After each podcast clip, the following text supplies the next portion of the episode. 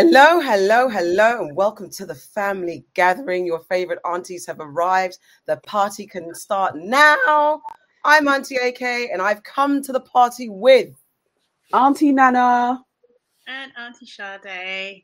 And unfortunately, Auntie Farah is otherwise occupied, so she couldn't come to the party, but she sends her love and well wishes to everybody. And um, I guess it's now time to get your plates, get your drinks, and we're about to start the show. Um, what I want to know, because I always ask you how you are, and I feel like we're going to change things up a little bit. I'm uh-huh. going to ask you what's made you sad, mad, and glad at the beginning of the show, because I feel like we need to know what's going on. How okay. are you? Well, go on. Switching things up. I wanted to throw myself because you know I usually go to the document to get my prompts for yeah. sad man. you never know. I'm Auntie AK. I'm the reckless one. um, um I, I, can go. Okay, go on. I think I've I've got them. Um, hang on. You know, let me just re-remember. Is it I'm me gonna... or you guys sound? It might be. You sound low to me, but I It might be me. Might no, be me. it sounds fine to me. Okay. Okay. Um, okay, so I can't think of what my sad is, but for the moment, um, Mad has been watching one of DaBaby's full on lives. Like it's 16 minutes, and that had me raging this afternoon, like okay. literally. Um, and then Glad, I have a few, but on my way home to do this, um, on the radio they were talking about what was the, what was you doing 10 years ago like they were celebrating some album that's 10 years old and so i was in the cab thinking like what was i doing 10 years ago probably doing the same thing then it clicked to me that 10 years ago this week i found out i was pregnant with a kai oh that's cute so i was literally sitting there like oh my god that was 10 years ago so yeah that's my bad auntie Sade um. Okay. Uh. I'm trying to think of a sad. The thing is, so bad. I can't remember the young boy's name, but the boy that died trying to save mm. the pensioner. Oh, that definitely yes. With me this week. Um. I think he was trying to like stop her getting hurt or something like that, and he ended up mm. getting fatally stabbed. Um, so that was really sad. In terms of Mad, um, the Kyle Rittenhouse murder trial has I swear to God that judge is judge? he is he devil incarnate, I think. Like do you know what I mean? Like I don't know what um is going on there, but it's just it is uh, yeah, I it just shows the state it just shows that there will never be real justice for that when we've got people like that in positions of power. Yeah. Um, just awful. Um, and glad, bit cheesy, but the proposal that happened at Adele's concert recently, I just thought it was just so cute and like yeah. the, the the you know the lady's reaction and everything that do you know what I mean? I just thought it was just uh, just such a lovely moment in the midst of so many negative things happen happening. It was just like a nice um yeah it was just a lovely moment basically and that's very cute so me um uh, very sad because uh, the family member that we were hoping would pull through did not. So we lost. I lost my second mum on Thursday, and that's been devastating to be honest. And the family's just working through it. So there's lots of love and love and love to my family at the moment. It's crazy. Um, mad. Uh, um, someone told me a story about something that happened to their child at school, and um, just the way the school are so annoying when it comes to uh, uh, delivering the rules. And it reminded me of how when I took my daughter to see Beyonce on her 13th birthday in Amsterdam, and it was important because Beyonce was in Amsterdam on the actual April 22nd, which my daughter's actual birthday, and I was so proud of taking her out there. Um, and when she got back, her teachers made her feel like it was like she booked the trip herself. But I was like, obviously she didn't. They just made her feel really bad about herself after a great weekend. And I just it just made me angry all over again. And I hate the way schools can make children develop anxiety, which they her school, and I will say grey coats definitely did. Um, and I'm very glad that two events that the British Blacklist hosted. Well, no, that's a lie. One event that British Blacklist hosted, um, lunch with uh, in collaboration with Netflix where we um, had Jeymes Samuel, the director of The Harder They Fall, come down and drop some pearls of knowledge. And it was just for um, up and aspiring filmmakers and content creators. Um, it was really good. Really, Jeymes is an amazingly inspiring individual. And if you haven't watched The Harder They Fall, I think I've mentioned that film so much, like I've got shares in it, but it really is a fun romp. And the fact that the director is a West Londoner British, Nigerian, and St. Vincent. I think he said his parents are from. Um, it's just yeah, it makes it even more sweet. Um, so that was really good. And then um, last night uh, we went to and by the way, Auntie Farah and Auntie Sade were both there, and it was really good.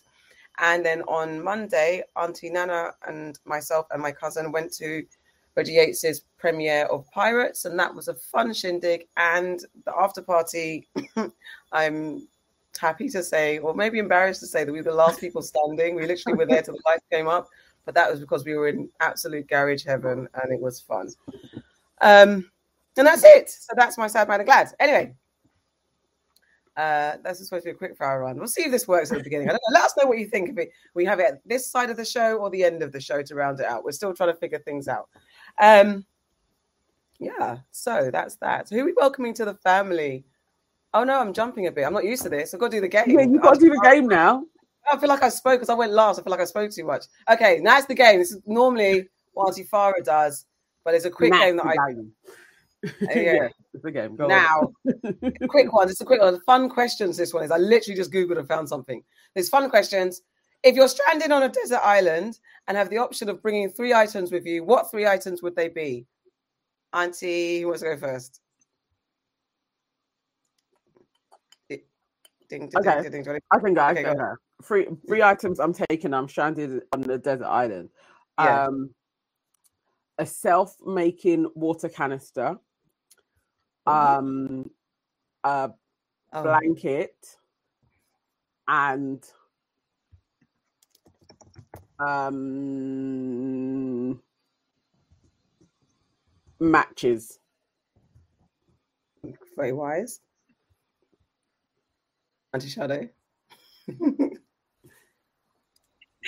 yeah, um, um, definitely a phone and um, a solar panel charger. so I'll always have battery. Uh, and oh, and probably if I could, as many contact lenses as I possibly could have. That's very interesting. You can see. The thing is, uh, one thing about the question is like, if you're stranded on a desert island and have the option, why do you have options and you're stranded? Because you wouldn't have the option. I'm just reading it. I, think, I don't think the question was thought through. Whoever made it up. Um, so if I had the choice, that means I'm intentionally making, my, making myself stranded. Uh, weird. Um, so in that case, I have a chance to plan. I'd have a nice, comfortable, because I feel that means I can get rescued soon. I have a nice, comfortable sleeping bag, a way to make an ice machine, to make ice, a machine that makes ice somehow, solar powered or whatever, and uh, some sort of radio that's got internet so I can listen to the podcast and you know, music and Spotify, something to play music, something to play music, and a, a transistor radio. Anyway, if you could be any animal, what would you be and why? Probably an elephant because I just love elephants and they have like emotions and stuff. And yeah, I just love them. So, yeah. Would you be an evolved tuskless one, or would you have your tusks? I would have my tusks definitely. I'd be old school, definitely. Actually, I don't know actually because I'd probably be in survival mode, so I'd probably hack them off myself or something. Oh. to me. oh. Um. Oh, an animal. Um. I think I feel I swear I've thought about this before. I can't think of what animal I want to be now. Can I be a dolphin? Is that within the realm? Mm-hmm. Okay. Yeah, I think I think I'd be a dolphin because they are the most intelligent species on the planet. So I'd be a dolphin. Well, my favorite animal is a monkey. Um, but the little, especially the little ones. Um, so I think they have fun swinging through the trees and just being naughty. And I'd like to be the naughtiest monkey ever. So yeah, I'll be a monkey. I can't hear you. Muted oh, what what was the first concert you ever went to? Okay, I just want to pause on that. The fact that you're you would choose to be a monkey, but I, Yeah. They are my favorite animals. I love them. They're so funny. I was totally thinking over it as well. Like, hmm, interesting. okay. What was the first concert? Yeah. Oh, the first concert I went to, I went to concerts quite late actually. The first concert I went to was Macy Gray, and I was um, really random in Brixton uh, Academy, I guess it's called now. I don't know, I can't remember what it was called before. Um, but uh, I was interning at Palm Records, subsidiary of Island Records, maybe I think.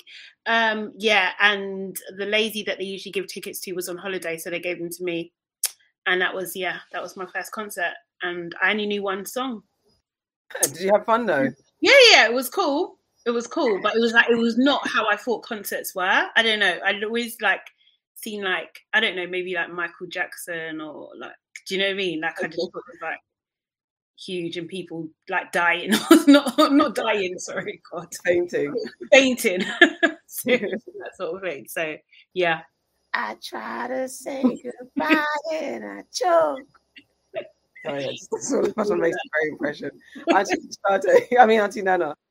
That is exactly how she sings. I think it was very spot on. Um, yeah, similar. I probably hadn't gone to a concert until firmly into my twenties. So uh, I think it was John Legend. I think Sharona took me to a John Legend. He was in Brixton, and that was probably like the first kind of this is somebody's concert that I'd been to. That was all right. I can't remember. It's either New Kids at the Block at Wembley oh or, wow or Prince at Earl's Court. Oh wow! Oh, wow okay And, and I've still got the I've still got the ticket for I think I've got still got tickets for both of them. No, maybe not. I used to keep all my tickets. But Prince was I can't remember. I have to get well, I don't have to get it. But yeah, Prince at the O2 and I remember being at the we were at the top of the back and it's quite a very stuffy middle class. Um, I'm assuming it's middle class. I don't know why class is in it, but they all look like posh white people who are being very polite at a Prince concert. And if you've seen, and I've seen him now five times, um, Prince's high energy concert. And when we were kids, so we were making the most noise. And he said, "Party over there!" So we were very, very happy. And New Kids on the Block. I think it was the first one when their first album came out, and I really was a blockhead. And I definitely cried for no reason at when they sang something like "Please Don't Go, Girl." Stupidity, but yeah. Is that what like you guys were called? That like New Kids on the Block? Blockhead, yeah, blockheads and Brosettes. And blockheads were, yeah, blockheads were, Wow. and the thing is, because New Kids on the Block were like the white new edition, basically, um, how they were marketed. So if you're black or cool, then you like the New Kids on the Block. And if you're like a very white, typical white girl, then you'd like Bros. And that was that. That was in our world. I went to school in Wimbledon. So I think the black girls were trying to claim, hold on to as much blackness as possible in a very white space. That's so funny. I mean, we liked both, but like, I don't remember being part of like team. Like, do you know what I mean? Like being called a blog. But then, yeah, okay, yeah. But uh, to be fair, I it wasn't as deep as like maybe today, like you've got the the the, Rihanna's, the Navy and the Beyhive and stuff like that. yeah, We didn't have that kind of, I guess, global Well, you, you didn't have the space to write your feelings out though. If there was that, it probably would have been the same. You would have Yeah, been on the that. internet being like, oh, But with "Yay, Jodeci, I remember like we loved Jodeci. Like everyone at my school, I went to all girls school, and we loved Jodeci, and we would literally write their names on our clothes, Yeah. like yeah, us, yeah. and, Yeah. like everything, like everything was Jodeci. It was. You remember was, like doing the the number thing when you'd write Yeah, your name, you like Calvin, and then you'd like work out what your number was. Like, yeah. And then you like, you know, when you when you had no, you know, it's L O V E S, so you had got none of the letters in your name. It was like you've never, you're not going to have that percentage. that. And then I think we changed. I tried. To, I remember trying to change it to adores because it had an A in it, and I had bare A's in my name. So I tried to be like adores, all that type of stuff. Okay, last one, last one. If you could have any celebrity over for dinner, and it has to be only one, um, who would it be and why? I mean, At this moment, uh, um, it would be Kanye West. Okay, and why? I mean, we know why. Do you want me to list all the reasons why? No, I just think at this moment I would have uh, an interesting conversation with him. Auntie Sade. it'll know just you be, well. um, it's gonna be Jay Z. Yeah, yeah. Yes, hundred percent. It's gonna be Jay Z. Just, just a gist with him, man. Just chill, relax, chop it up. might fund a thing or two. You know, you never know. Um. oh, yeah, I think I would like to. I'm not going to. I'm going to say something different. Can't part of me is like emotionally like I want to do Lupita because then we can finally work out how I can be her when Friend. she's busy, basically. yeah, because I've Lupita. I've been coveting her career for ages. Um. And but then maybe really would have to be. They're not really a celebrity. It would have to be one of either Elon and Jeff. Just like, come on, what's going on here? What's behind the curtain? That is uh, true.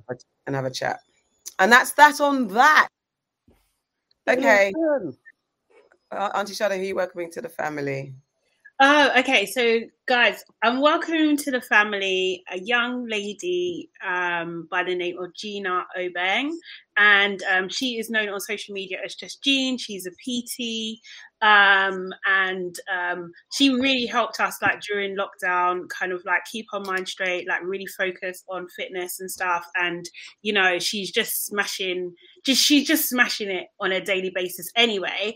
And unfortunately for her, she had an incident where she was minding her own business, enjoying Mm. her life at an event, and she literally a bottle was thrown and hit her in her mouth and like smashed her tooth, busted her lip and everything. She had to have stitches, all sorts. She's just put up like a little reel and um, TikTok um, story about it. So go to her page. I think it's at just underscore Jean E double E N.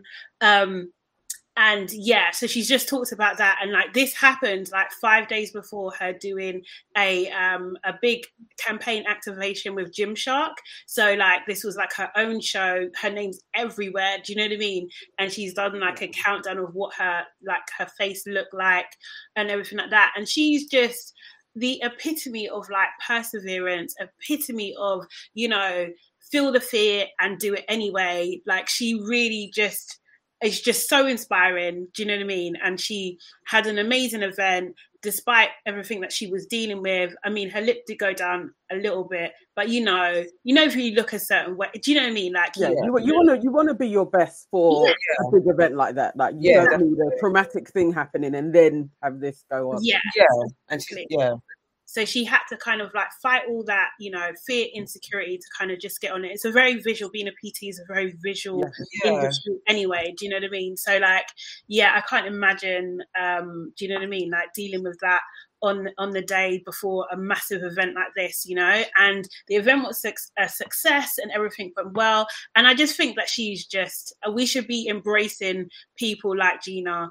Um, all the time, like all of us, kind of thing, and trying to champion her and, and support her as much as we can because she is us and we are her. Do you know what I mean? Yeah, So yeah. Yeah. I would like to welcome her to the family. Welcome, Love Justine. Welcome, Gina. Is she a niece or an uh, or a cousin? I mean, I think she's a sis. You know, Okay, a sis. yeah, she's a sis. You know, Isn't she little quite a sis. bit younger than us though? Or to Yeah, me, she a little looks it. sis. Yeah. Like, Mm. like, yeah. I, I I, wouldn't I would say- put her in these She's a categories, you know. Say that again. Say that again. Who? Me or Nana?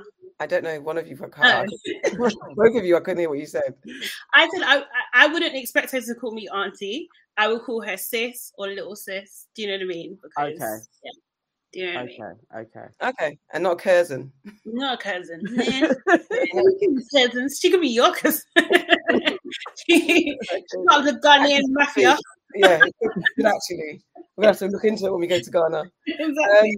Um, I, I, I. Okay, so what have you heard? This is now the part of the party where we now discuss. You when you're at the party and everyone starts getting into politics and it just never ends and starts turning into debates and stuff. This is where we're at. What have you heard, guys? Auntie Lana, what have you heard out Can there? I just quickly do a quick rundown of comments because Oh, sorry, I can't see the comments. My bad. Oh, okay, no Go ahead, problem. go ahead. Just saying hello to Andrea and Nicola and Ronald. Um, Nicola says this was for our game earlier on. Would you rather always have bad gas or always have really dry mouth? We can come back to that when we have a moment. Um, and then Nicola also says my first concert was Prince too. Whoa, Nicola, which one at Earl's Court? Where? Quickly, answer quickly. Excited. We could have a whole show about Prince. Woohoo! Um, okay, cool. okay. All right. So my story is uh, hopefully most people have seen this now. There was a, a concert taking place in America, some festival, and a singer called Sophia Urista. She called somebody up on stage, like one of the fans. Earlier on in the concert, she had said that she needed to go to the toilet, but there wasn't time for her to do this, and proceeded to do a golden shower on this man's face in front of everybody. So there's lots of visual evidence of this. It's disgusting. Like you're literally seeing wee splashing everywhere. It's on his face, and he's shaking his face in the wee. Her bum is out a door. She pulled down her trousers and her knickers live to the audience. They all watched this and then just pulled up her trousers. And all the while she was singing. I think it was, uh, it may have been like screaming, take the shower or something like that. But literally, this is what took place. Lots of people who were at the concert complained, like, I did not sign up for this. And then there was another discussion as to whether or not this was actually assault on the fan. What do you guys think? And I'm horrified for the start, Auntie Sade. Yeah, this is disgusting. Um, I mean, if he didn't consent, then yeah, it is assault for sure. Like that, you're using your pee as a weapon. it's disgusting. so disgusting.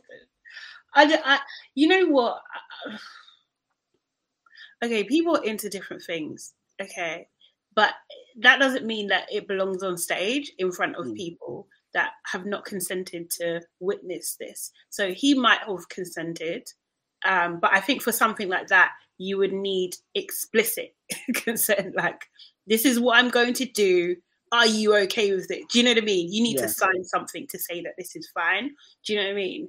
Um, and I, I think that there is something about I think this kind of goes into this bigger conversation with, about reform in like kind of like concerts anyway. Do you know what I mean? Like I think like when you're buying tickets to concerts, there might have to be built in. Do you know what I mean? Like I'm consenting to watching this or whatever kind of thing, um, and stuff. But I, I just think it's foul. Like people can get away with the the most nasty behavior, to be honest. And yeah. and it seems like uh, this lady is getting away with it. But it's just this is not normal. Uh, I'm sorry, it's not. I'm not even sorry. It's disgusting. I mean, I mean, I mean, I mean, I mean, seriously, are you like, I mean, I mean, I would never come up say. I, I, I, mean, I, I don't, I don't know if it's assault because it, essentially you went up because even I don't know what type of band this is. I, I, I, am not sure. They're heavy metal, but they're a cover band. Anything can happen. I've, I've got something to show you guys as well. When I get, I'm just trying to find it as well. Um, that I found on Twitter. Uh, I'm just going to line it up so that I can faff about and show it to you guys when I'm mm. ready. Um, but okay, the audience again is simply similar to Travis Scott. You can do they know what they're getting? Is this woman one of those reckless rebel rockers that could do anything? So the person, the guy that, or the guy, the person that went up on stage and said, "Yeah, she's talking about she's going to pee on people, or she needs to go to the loo." Did he know that this is a chance that this could happen because that's what she's like, or did he think, "Ah, she's never going to do that," and was think it was a play, and until the shower hit his face, he was like, "Oh, oh, for real." So that's a question of intent. So, and whether he really understood that this was going to happen, because then it is an assault. It is assault. It's damn out of order. It's By rude. all it's accounts, she's never, she's not, she's not done this before, but she has done slightly outrageous things, but nothing like this, nothing sexual. Is it? Oh, but okay, but pissing is not just sexual. It's also just you just pissed on them because you're a nasty person.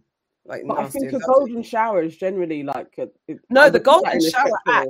In yeah. yeah. in the act of sex, but this wasn't. She was talking about. This I need to go. To the, yeah, this is was. Like, I just need to go piss. I can't go to the toilet. She said she couldn't get to the toilet, and to me, I I don't. I mean, where's the professionalism? I never saw anyone run to the toilet.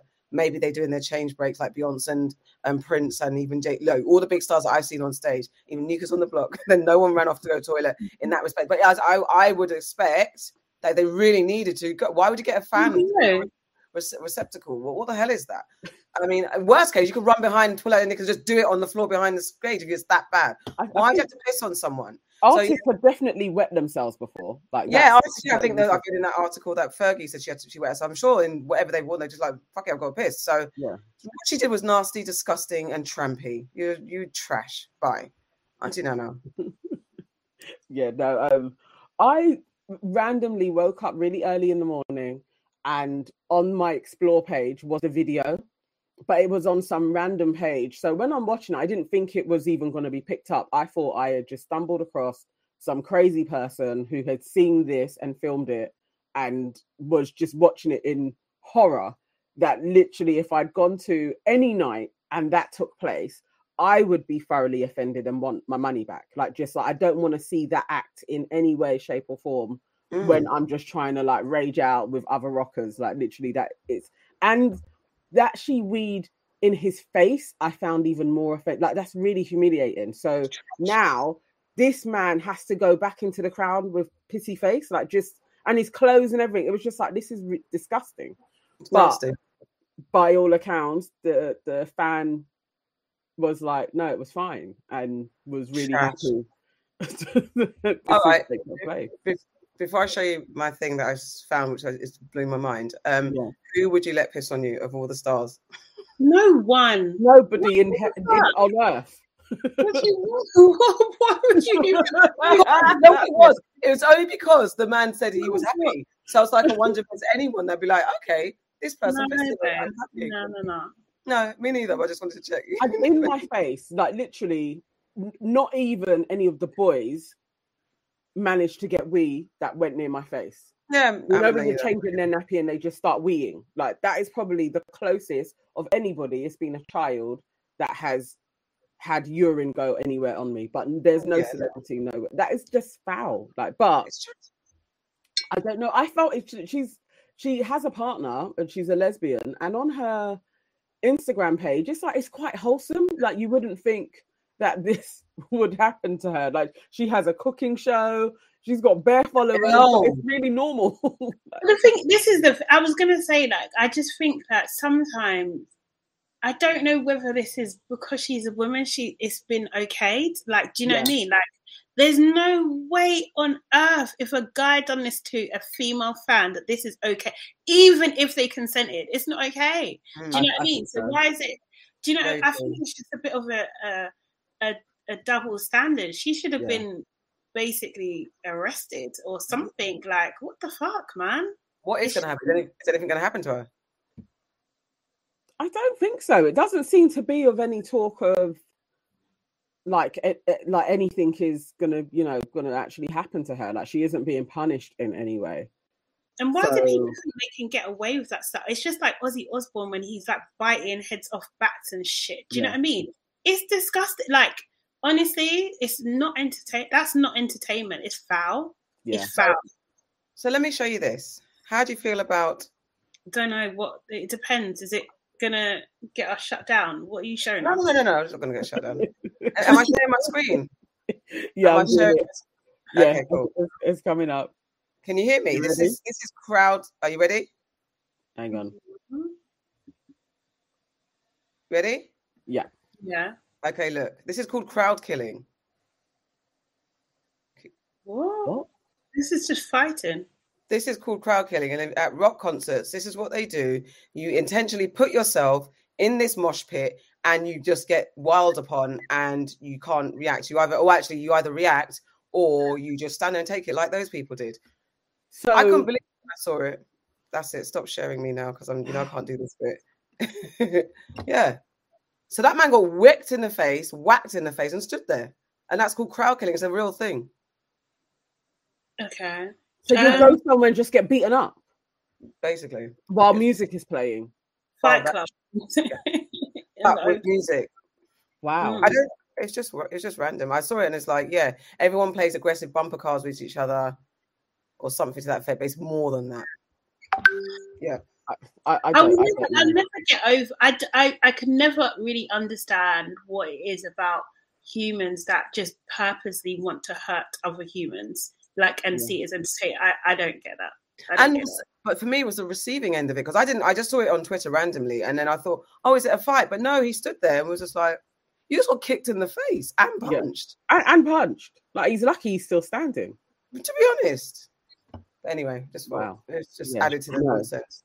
Obviously, heavy metal, and it's a thing. The, the things that go on, and it's normalized in heavy metal. Like this is actual. Imagine hip hop. We have a sanctioned thing where you can punch each other up. it would never be allowed. wouldn't even But imagine though, if like let's say Nicki Minaj did this, because like because the Barbs are so diehard fans, like I, I imagine she could piss on somebody's face and they would have it and and love it. But if Nicki Minaj had done that, I swear she literally would be cancelled now. Like she, she would be being crucified. Yeah. Hundred Yeah, percent. yeah, you know, Sophia Urista gets a couple of. She probably like got a good fifty thousand more followers. Probably. to She boot like, she's this. cool. She's a rebel. Yay.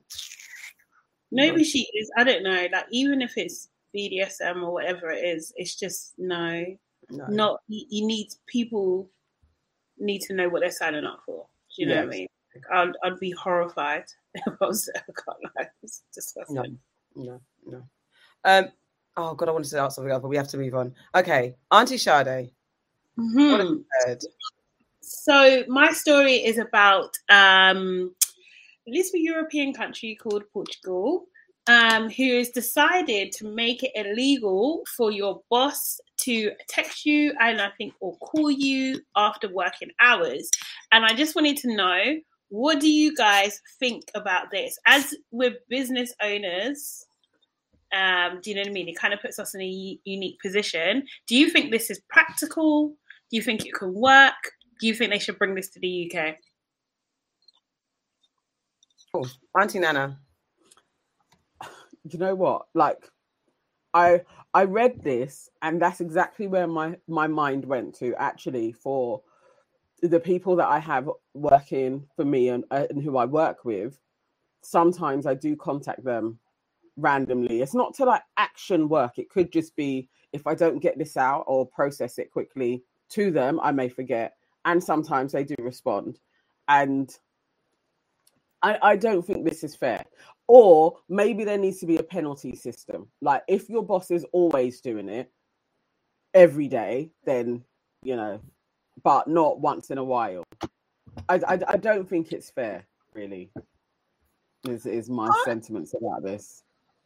I think it. I Go um as an on well, I suppose yeah, having employees, I definitely definitely round the clock. We, my sister and I, will message whenever, whenever. But that's there's there's an understanding and to be and I think it's about setting the boundaries of your terms and conditions of your workplace, isn't it? Because if because it doesn't say what hours. If it's like blanket after six, and that's definitely unfair to the multiple different businesses that operate in different ways, um, and especially if you have international clients or technology services and stuff like that.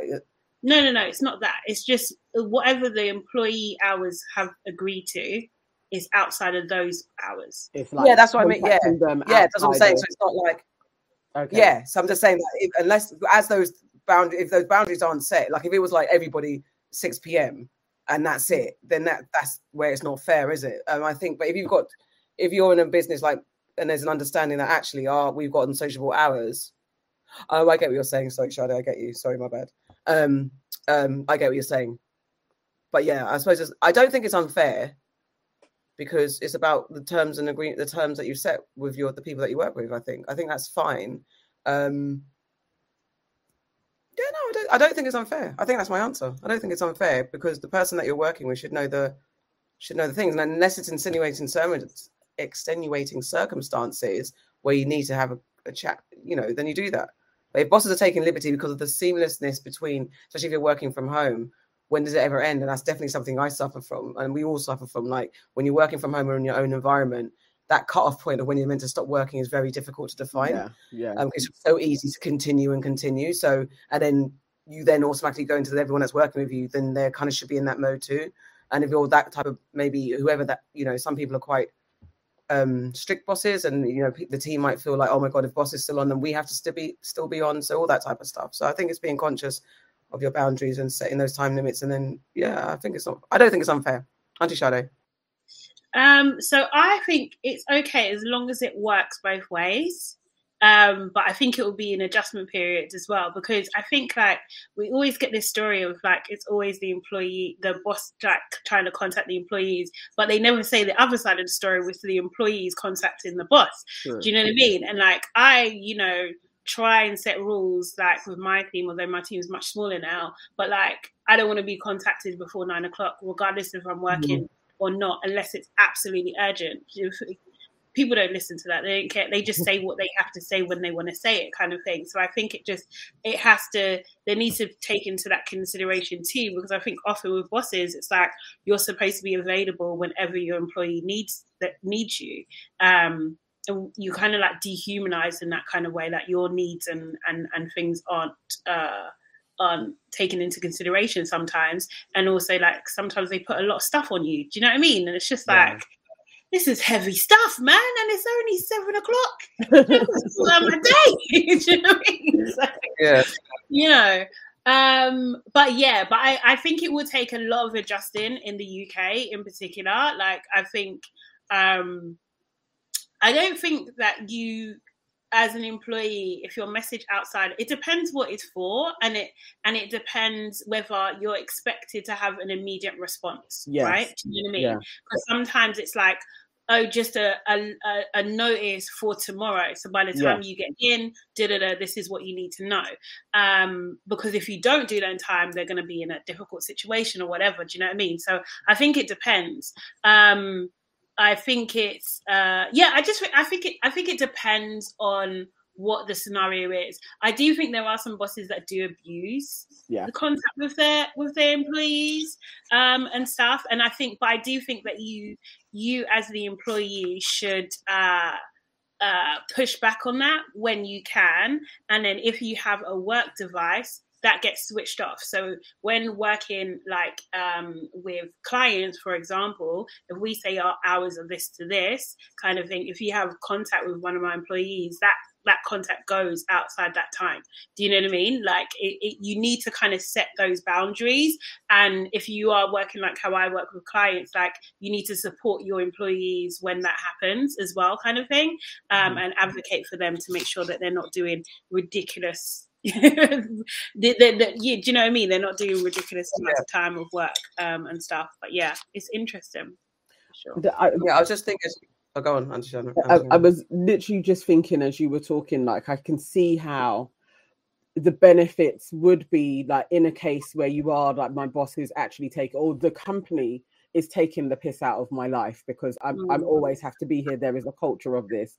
If it's in the law, it's easier to actually like fight it to literally be like it is happening so i get how that would that would help a lot of people which which you probably think are having something similar over here would they i don't think so the british are like slave traders oh yes um I was I can't remember what I was going to say now. Um, get, get, let's get. The, I can't see if there's comments. If there are comments, please let's have them. Okay. Um, so from our earlier talk, Ronald says if the fan stayed, the the fan stayed there until it finished, it wasn't assault. And Nicola says it can and does work for many companies, but this also stops bosses from contacting people when they are on holiday. That's a good point. Mm. Yeah. That's a very good point. Um, yeah, I, yeah, I can't remember what I was going to say you shouldn't do that unless there's an absolute emergency. Like, Absolutely. Or, and also as well, I think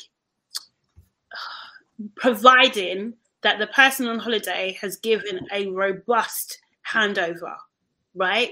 Because there's that too. do you know what I mean? If you're the only person in your company that can do something and you're not available, and the company can crash if you're, do you know what I mean? Like, there's that too. I think that's yeah, go on, so.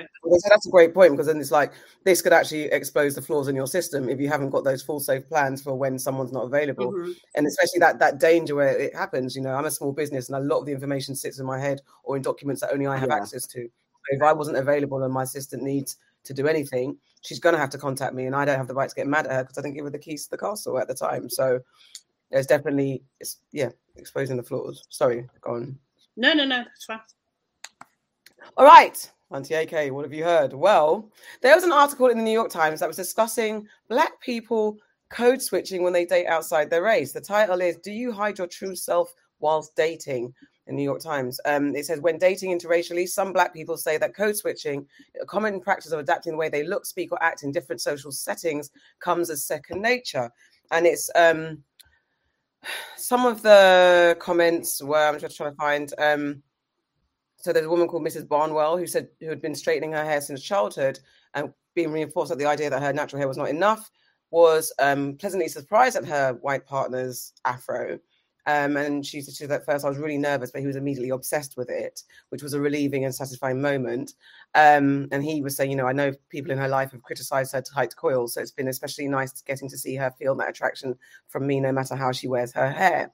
Um, Mrs. Barnwell also said that she toned down when getting to know someone who is not black. She won't play soul.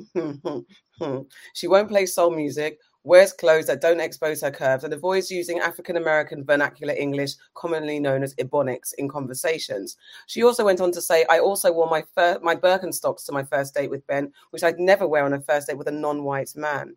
Um, someone else went on to say, yes. Joseph Lamore, uh, 38 years old, a journalist and illustrator who lives in Washington, said it wasn't until a white boyfriend confronted him about his change of vernacular that he realized he altered his speech.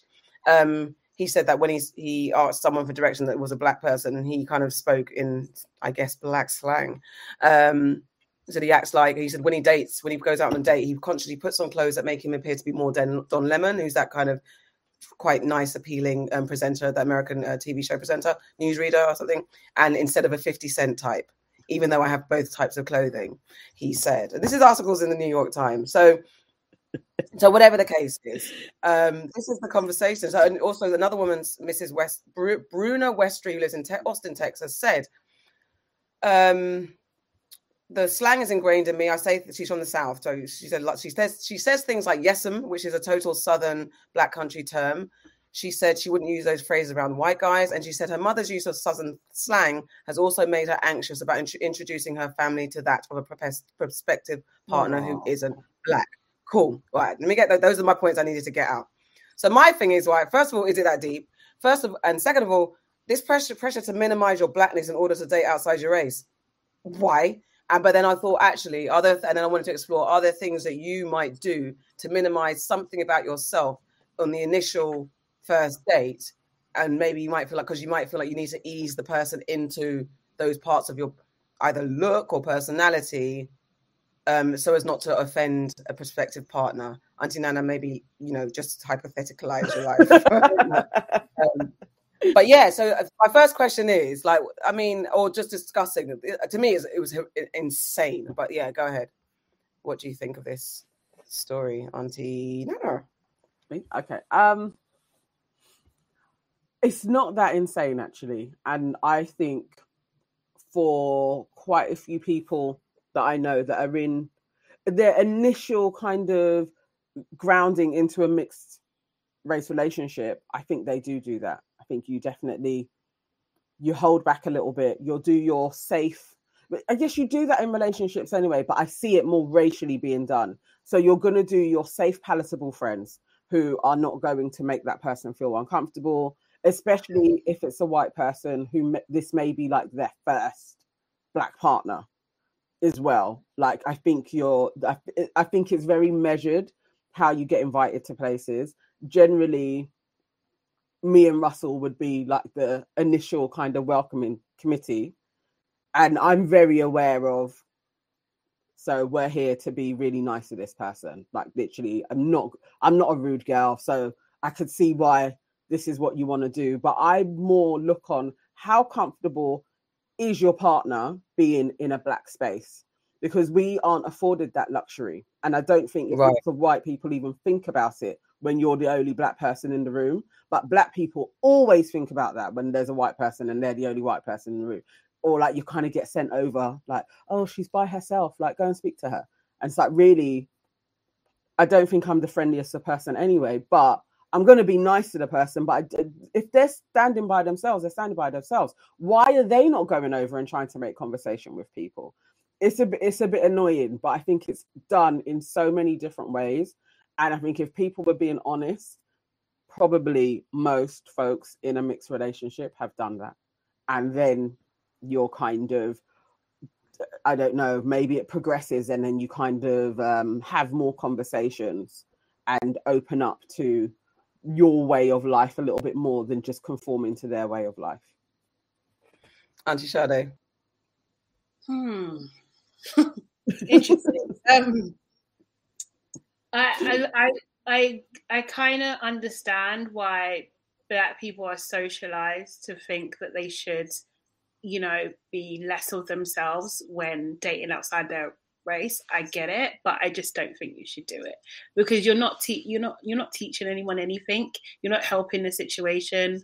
Mm. Um, really and truly, like it doesn't it doesn't help anyone. All it does is is puts pressure on yourself to be something that you're not, um, and to to continue to uh, play a role that you shouldn't have to play. Do you know what yeah. I mean? Like it's just uh, uh, yeah it's it's frustrating that this is these types of things are still happening. I think that this article has a particular agenda. It seems like, and it's really highlighting, you know, voices that kind of meet the point that it's trying to make. Yeah. Um, but yeah, I, I I can't say I can speak on it from a personal experience in any kind of like depth or anything. Um, do you know what I mean? I probably, if we're talking about Nana's experience, I probably wouldn't be the first person in the I wouldn't be in the welcome committee. you wouldn't be the rollout person. no, I would I wouldn't be unless that person is very secure within themselves and is uh, not trying to be something that they're not also. Do you know what I mean? Because you get that, you know, on the other side too, where you have white people that try to adjust themselves because they think you want them to adjust themselves. Yeah. And it's like, no, just be you. Just yeah. be you. I'm going to be me. You be you. You don't have to, you know, it's not a, a compliment by you know changing how you say hello to like yo or do you know oh, what I mean? Like, that's not that's not a compliment. That doesn't you think that you understand the, the, culture yo, in the way. Yeah.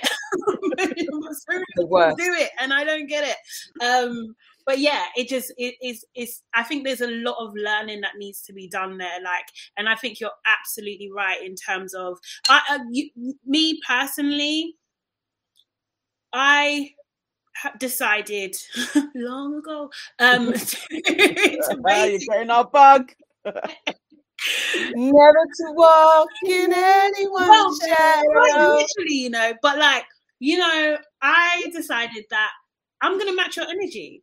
So if you if if you are not part of my culture and that doesn't always pertain to race it can be do you know what i mean like other parts of blackness or you know just other gender whatever kind of thing. But if you're not part of um you know my kind of like immediate group and stuff i'm going to match your energy. So if you try with me i'm going to try with you. Because what i find is that being a black woman it just seems that we have to try and accommodate and suppress and do all the work to make other people feel comfortable.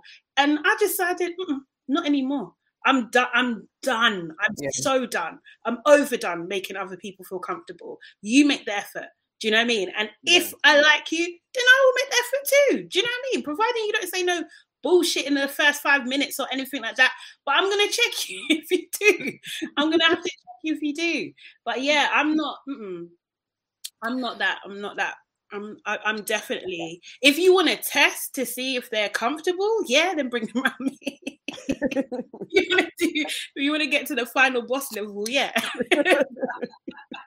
but not in the initial stages. I'm not going to pander for anybody. No, I can't. I can't do that.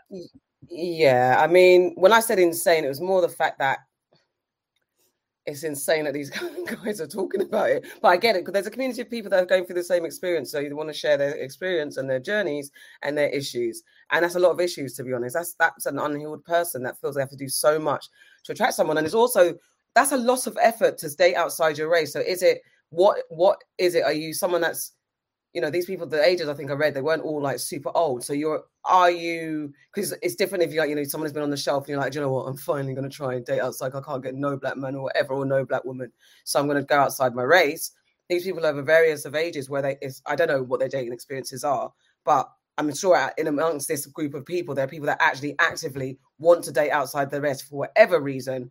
And they have this belief that if they assimilate as much as they can, they'll achieve what they want. So that is, to me, that's trauma, pain, and insecurity and issues all the way through that.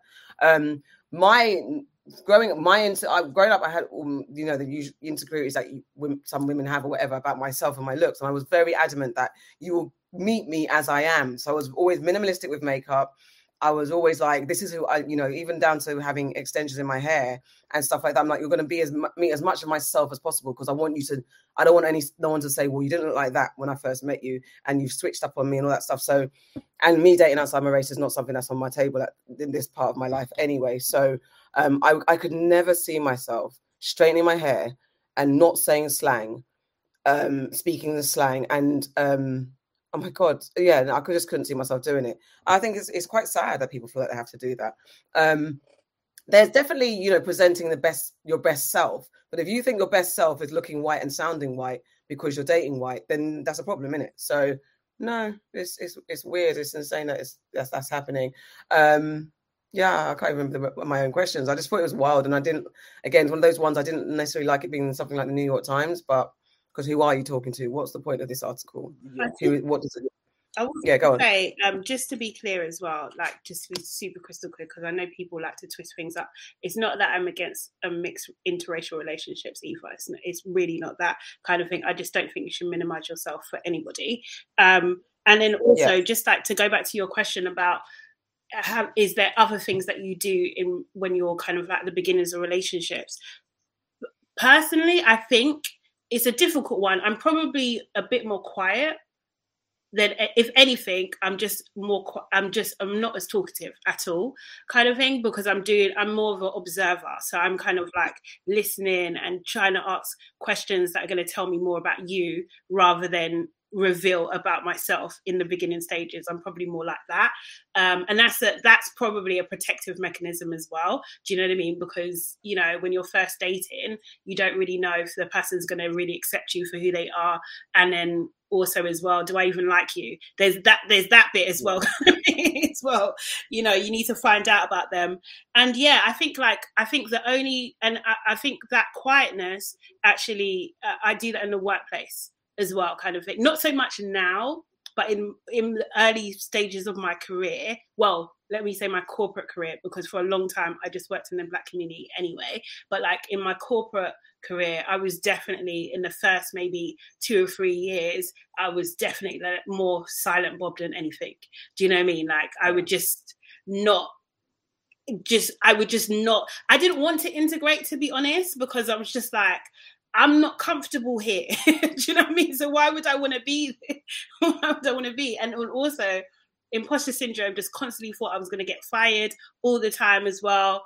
Um, so yeah, it's just. I think my go-to is being quiet.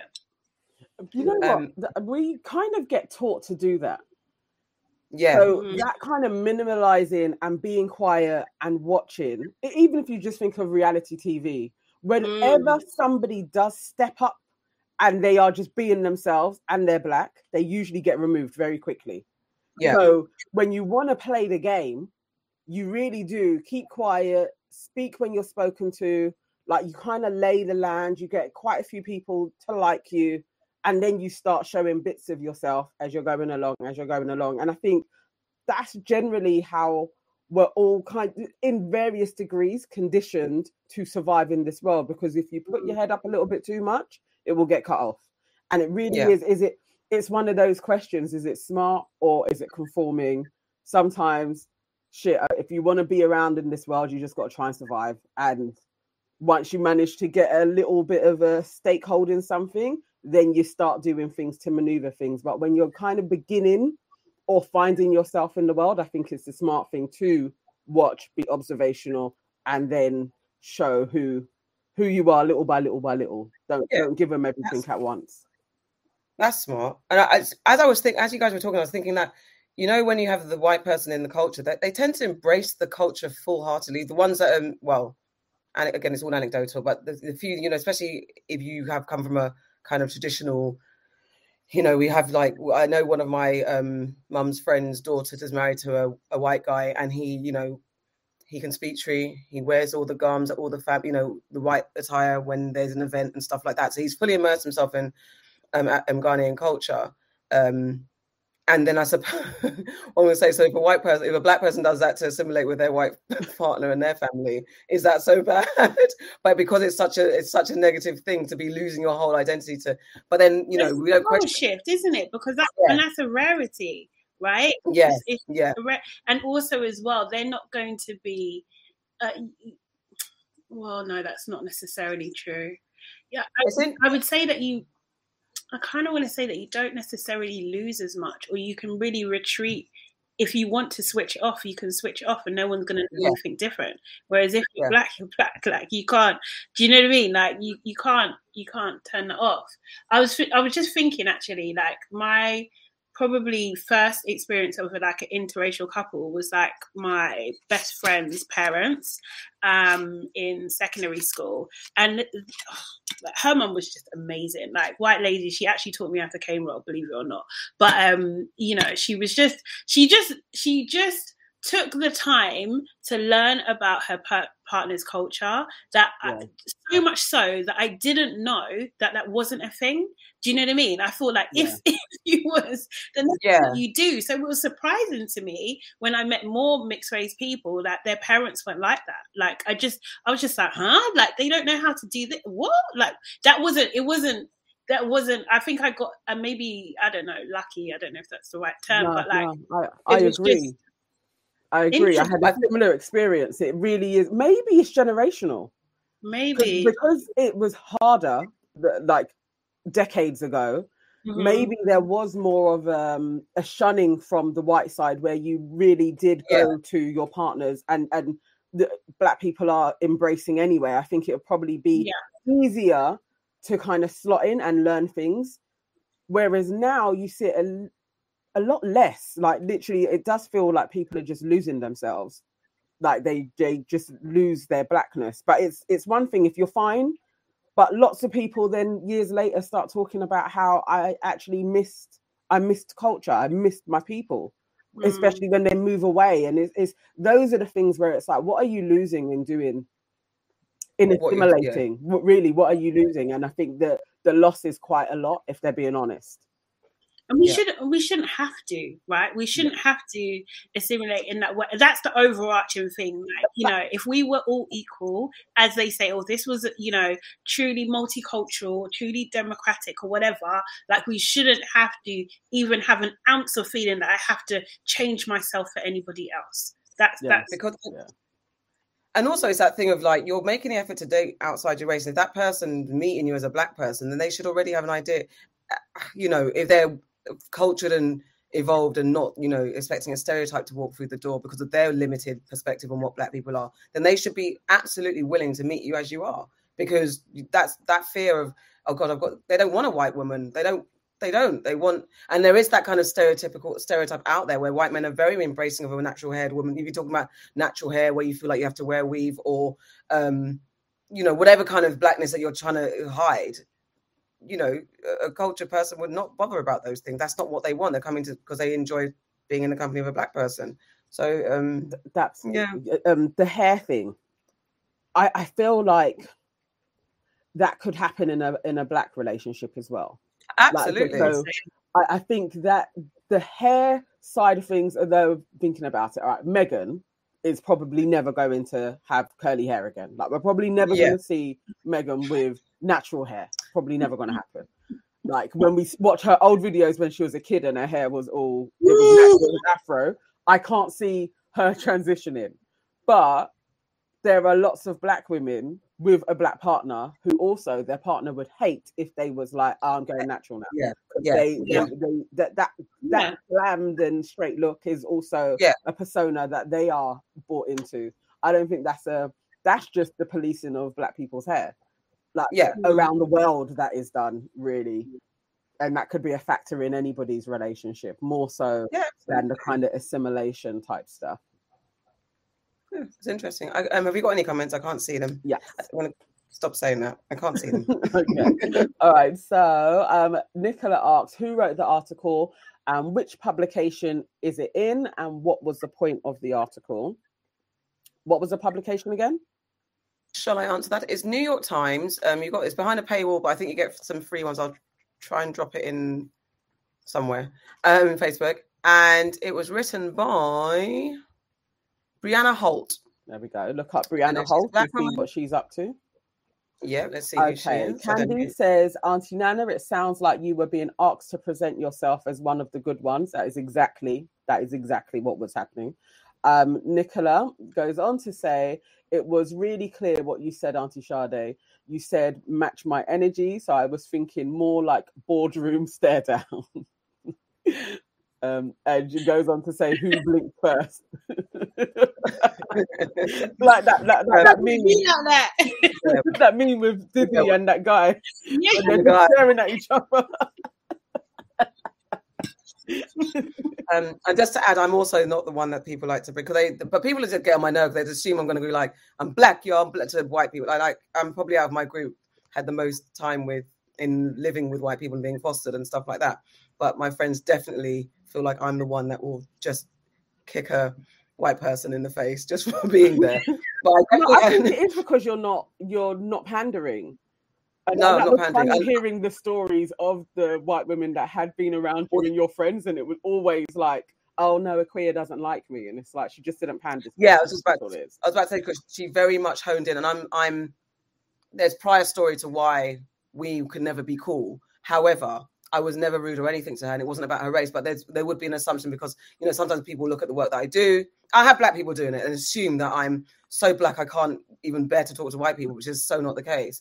Um, people black people make a lot of judgment about who I am and my intentions in life. No, they do. But, they freaking do. They really do. And then so on top of this, so I, on top of the, she her kind of having an idea of what I did, she would go out of her way to poke the bear and because she wanted to get it right and it was me and i'm like i'm not paying you any mind but because i'm not pandering to her because she had a little bit of that i'm the only white in the room so everyone should actually love me because i'm the white in the room you should all be in awe of me because anyway be uh, grateful that i'm here that i'm here and why does this one particular not want to engage with me? Yeah. I understand it but centralizing is centralizing themselves yeah and that that will make me even more like yeah. i'll do more. That's where you will see i might just do the blackety black thing just to get on your nose black yeah I remember, I remember being um in a bar one time with some of uh, some some of our actual mutual friends, and um, these guys were asking, "Oh, what are we drinking?" and stuff. And what was it? Ah, oh, ah, oh, so annoying. We was drinking Jamaican mules, and he was just like, "Oh, who's Jamaican and who's Jamaican?" I was just like, "What the fuck is this?" so I was just turned off in- instantly because I'm just like, "This is annoying." So I was just like, "What are you guys drinking?" You know, trying to move the conversation, like just stop. Basically, he's like Russian mules. I'm like, "So who's Russian then?" And he was just like, "Well, none of us are." Oh, okay see, you know what you're saying is stupid, then, isn't it? Do you know what I mean? Like, so you know what I hate? I do hate when we're out. I do hate when we're out, and I think it's happened. I think it might have happened with all of us in different ways. As if when white people, and I this this is maybe off on a bit of a tangent, when white men especially, their self importance comes into our group and feel like they should dance near us and think we care about what the hell they're doing. The and maybe they put attention from other black people in the world, but they really, really think that they that what they can do is just stand in the midst of us and feel like we will be impressed. That is where my panther steps in, and I will look. I'll be very straight faced. I think when we were in Santorini, there was a white guy that was very full of himself, and he was trying to get our attention. Like, it was in um, the first night's club, the all white party. Yeah, he was very very much like, and I've, I that's I where I get remember. a bit. Yeah, you yeah. don't need to. He was, um, I, I get very, um, I get very controlled in my mind when I see black black women entertaining white men when I can't really tell that white man's agenda, and that's maybe my my thing about white men, possibly some white men. But when I see that, it's like you want our attention and you're going in for the things that you think that a black woman would do like you're making them kind of twerk and your twerk and, and, that kind of interaction where you want us to perform in the music video that you just saw last night makes me it makes me mad because there's a, that's when it's you're casting a massive stereotypical brush across us all and you think I'm going to stand there twerking for you? I will never I will never. Even when I'm I'm drunkest drunkest I will never. And if you say it to me I beg my friends I give you permission to drag me and throw me across the room. Have you seen that video that's like um black women you're never truly alone and it goes yes. into various things that black women are doing just walking and then there's, yes. there's like a white man watching, just sitting at the bar and there's like a white guy just yeah it is a bit like that it's like you'll be somewhere and somebody will oh my god you guys are all so beautiful yeah and stay a little while and gaze. And it is like dust, then, isn't it? Like, right. thanks, right. bye. Like, I'm, I'm not going to be grateful. No, I'm not going to be grateful. It's very, it's very weird. Like you, sometimes I really do want a camera around to just be like, it, there's almost like a force field, and they'll keep on trying to come in. You can't just be alone and just do your. And thing. I want, and I want. I feel like white men don't have that experience from black women i think and i feel but i feel like white women would have the same experience from a black guy yes do you get me the same experience we get from white men yeah black white women will get from a black guy yes but white men wouldn't get it from a black woman do you get yeah. me Charlotte? Mm, no give me an example. And hey Farah, by the way. Hey Farah. Hey Farah. We miss you. I'm saying that I, I feel like the, the the the annoying attention we get from potential white women, white men in a space, I think why I don't I can't imagine white men having that story to yeah, tell. I get that, but like black just wondering, I'm wondering. Giving but then I, unwanted attention to white women, is that what basically Yeah, yeah, yeah. I, have I've witnessed that quite a few times. Like when there's yeah. a group of white girls and black men are around, I think they literally do think because the the attraction the well they believe that the attraction level is always that they are the most attractive Equal. man in the room they will yeah. kind of go over and interact with them regardless of if it's like they were even looking at you or entertaining you or it's just there's like a there's a beeline that will take place. Maybe that is what men do. That's the whole thing. It's like you're you're not ex- maybe you're not thing. respecting women's space to just be. You have to insert yourself like the conversation is going to die if you weren't there. I was going to say because I don't know if because if the comparison would be if it if it goes back the other way, and I think it does go back the other way. So like when you see when some let me say some be careful some white women see groups of black men that that's not a, do you know what I mean? They don't mind being up in their space. They don't yeah. True, certain, true. do you know what I mean, kind of thing? Because uh, I think yeah, like yeah, yeah. black men are in maybe whiter spaces, then they think that do you know what I mean? That they're there for them almost. Yeah. You know what I mean? Yeah. Not yeah, yeah, no, that's true. Yeah. That's true. That's you're right. You're right. You're right. You're right. Because because I think even the the power dynamics between white women and black men in black white women and black women in spaces where there's going to be attraction, mm-hmm. there is that kind of sense of puffing up, and they will center themselves because they're like they're on the assumption that well, obviously they'll want us, not you they'll want us. Yeah. But what about the other way around? If there's um a white person that you know might gel down their baby hairs just to feel like they've got to get that, you know, to assimilate into the black man's world, or I don't know what a well, what could a white man do? You know, again, yeah, when kente cloth to attract his Ghanaian girlfriend.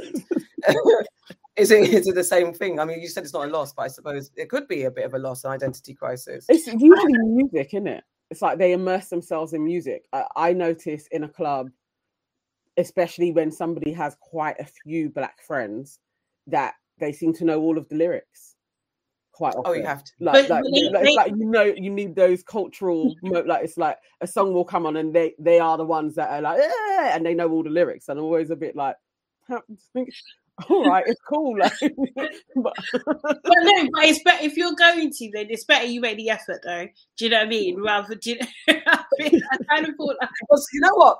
I always thought that if I was to date, if I was ever, ever, which as far as I know, I'm not ever, um, to date a white man, I wouldn't want a white man that's what I don't know. No, no, no, it's not. It's not. Because in my mind, I'd like, I'd rather you be one hundred percent confident. For me, it's like confident in who you are. With a freaking white van, be all right, Koya. Come. Yeah, that's. I think maybe I'd prefer that. Oh, really? Like, you get me though, because I'm like, I'm saying.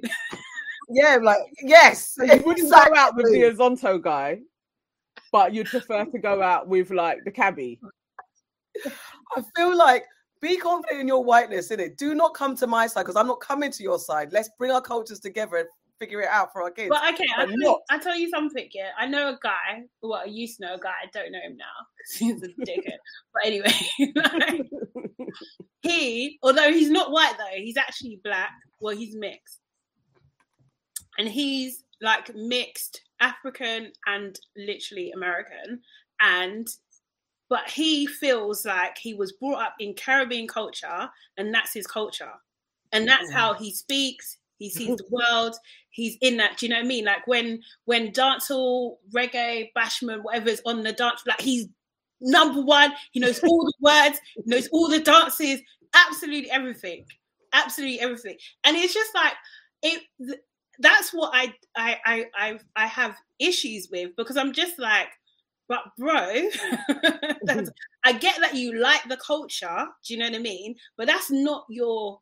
You're you're adopting yeah. that culture. Do you know what I mean? Like you're adopting that culture, and I, I wish he would lead with that, but he doesn't. He he leads with that's me. Do you know what I mean? So yeah. he's interesting yeah. because right. it's like I've never met someone uh like maybe in my age group that's so like just a different person to who they really are. Do you know what I mean? Yeah, I, I and I, I, guess it's protective. It's you're protecting yourself so you don't stand out, especially if you feel insecure about who you are. So you're just trying to hide yourself. And I remember when it was the times of you know Africans versus Caribbeans. I had a friend. I think I've talked about her before, and she used to really she used to drop drop um, Caribbeanisms, and it would, she knew a lot more Jamaican, so I'd say the Jamaicanisms, but it was also wasn't right. It didn't sound right. You're, she's African, and it was just like it sounded annoying to my ears. Mm. And there's one thing where we have colloquials, colloquialisms that you know nowadays, especially everyone's saying wagwan to wahala to kwasia, women, and all of that. Yeah, yeah. So well, exactly. So all the cultures are mixing in words, but and there's there is that kind of there's our version of Ebonics that kind of taken over youth culture and the way that they speak. But there's a line where you then become like you're wearing it as a cloth mm. and you're wearing it as a costume, and then you say mm. you actually take you're actually being insulting. Um, it's not a compliment to have you come in and say "wagwan, your brethren," and, and just doing all the stereotypes. It becomes too much. You're, you know, you can honor and respect and enjoy it. We like, you know, I love a dance hall, but you're not going to have me wearing doing an Adele. Well, this is the thing, and I, I, I, always thought like if you was a white man doing this, this would be so off. No one would be yeah. cool with this. No one would be cool. But for some reason, because you're black, you're allowed. It's weird to me. I think it's but, weird. I don't think I can say what I was going to say. Okay. I don't think I can say what I'm going to say. We have to do this offline. But it's just because I was going to identify somebody that. Yeah, we have to be offline. Okay. It's just too close to home. But it's it's, it's it's it's an interesting conversation. Maybe another time, not yeah. related. We could. But yeah. Okay. Um. Let me get some of the comments. So uh, the Candy says, living in Essex, I'm well versed in experiences like what Auntie AK. Yes, you're never truly alone in Essex. she goes on to say, they do a rhythmless body pop, thinking you're full madly in love with them. yeah, it's quite amusing. We should actually film it when we're out. It's, it's funny. Okay. Yeah, we should. We should. But yeah. Okay. Yeah. Okay. Okay. Okay. Okay. Okay. Okay. Okay. Okay, I'm gonna find my list. Okay, let's get there. All right, time to get to for the culture. We've um um where we get into what's gone on in social media world. What's um no, it's not. It's aunties know best. Sorry. Oh gosh. Okay. Oh my battery. Yes, I aunties know best. Oh, God. Aunties know best. Aunties know best. I can't even find my triangle. I haven't had it for a while. I haven't been in the mood. I don't know. I think I got mum spirit on me today, so I feel a bit, a bit excited. Aunties know best. Better, better, better. Aunties know best. Better, better, better. Aunties know best. You see how a tail came? Oh, it's so you. You know so what? You guys literally just woke my cat out of his sleep. Like that is. Oh, honey, oh, welcome. He was loving the, the he rhythm. He put his head up like, "What's that?" no, he was loving the. He was loving it. honey, wake up! vibration. Honey, wake up! Honey, wake up! We're gonna make him mad. Excuse me. All right, Auntie Nana, what? Okay, Um, so- Auntie this was uh, uh, this was a, a dilemma that was put in a father's group that my husband's a part of. Now, the father um, is married and he has a friend who he did sleep with previously, but is now a friend, and they are looking after this friend's children in their home. And sometimes she stays with the married couple as well. This has been going on for a few years now she has three children and the couple have now taken these kids on like it's theirs but obviously they know that this is mum but she isn't too good at looking after us and so we have this mum and dad as well. So they're all there kind of living together. One of the children is a biter and bites the mother the real mother and then the mum bites the child back on the face and leaves a bruise now the wife was there, and she is a nurse and a child abuse. Um, I think let's call it advocate. It has another name. So Yeah. she actually called up the authorities about this on the mum. Sorry. And was literally like, "This is abuse." Like she bit the child, took pictures, everything else. Now the mum is really vexed at the couple because obviously she's having to deal with social services. And he was saying, "What could I?" He, he was asking advice on what can he do to sort this situation out and how is the mother the one that bit the child vexed that she was taken to the authorities this was put in the group this morning I slightly, I ain't gonna lie, I tailed off at the end. I was like, this is too much. I forgot what you said. What- Um, the I- advice I that mean to laugh asking is I didn't mean to laugh at the I- abuse side of things. how No, can no, no. i help this situation out I mean, I don't, do I don't think he can do much apart from support that um his his his partner and also the children. Do you know what I mean? He can be, you know, he can provide evidence um as a witness, I guess. Do you know what I mean? If if he's only, uh, I, I I I don't know. I I I, I don't like she bit her child in the face. Like, what can you do? Like, you you need to keep her away from the children. That's what you need to do. Like, that's it's wild madness it that's actually wild. Like it's not. It's one thing to discipline your child, but that's that's just what too many steps too far. Like you're clearly unfit. You're clearly in a position where you need help anyway. So it's good that you recognize that. That's definitely a step. But if you don't understand that biting your child in your in their face because they bit you is wrong, then you need help, babe. Do you know what I mean? That's all you can do is support the partner done the right thing. Let the authorities know, and hopefully they'll get some sort of stability away from a mother that bites them in the face. It's just, bonkers yeah, Um, insane. So he slept with the woman. But but that's this was years before I'm just, I'm just, I'm No, walking through it's the not- story. providing context to how Yeah, no, I'm just walking through the story because life. there's a reason yeah why she's mentioned. They they slept together, became friends, no longer sleeping together.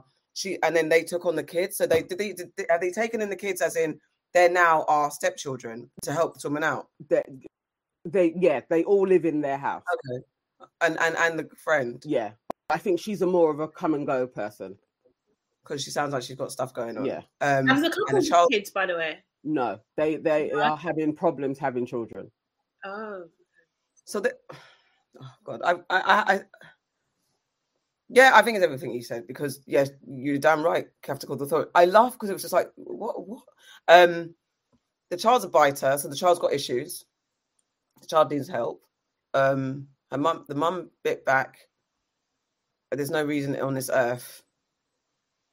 I mean, in a Would you very, very authorities tight in that situation I don't know if I'd, it, I think that before authorities, it's probably a conversation. I think that because especially because that that that's very extreme in the moment. I think there might be steps in between because if you, as the woman in this relationship, you've actually welcomed another woman that you, the friend of your husband, which is Yeah. already is quite tolerant of someone into your marital home or relationship home with her children.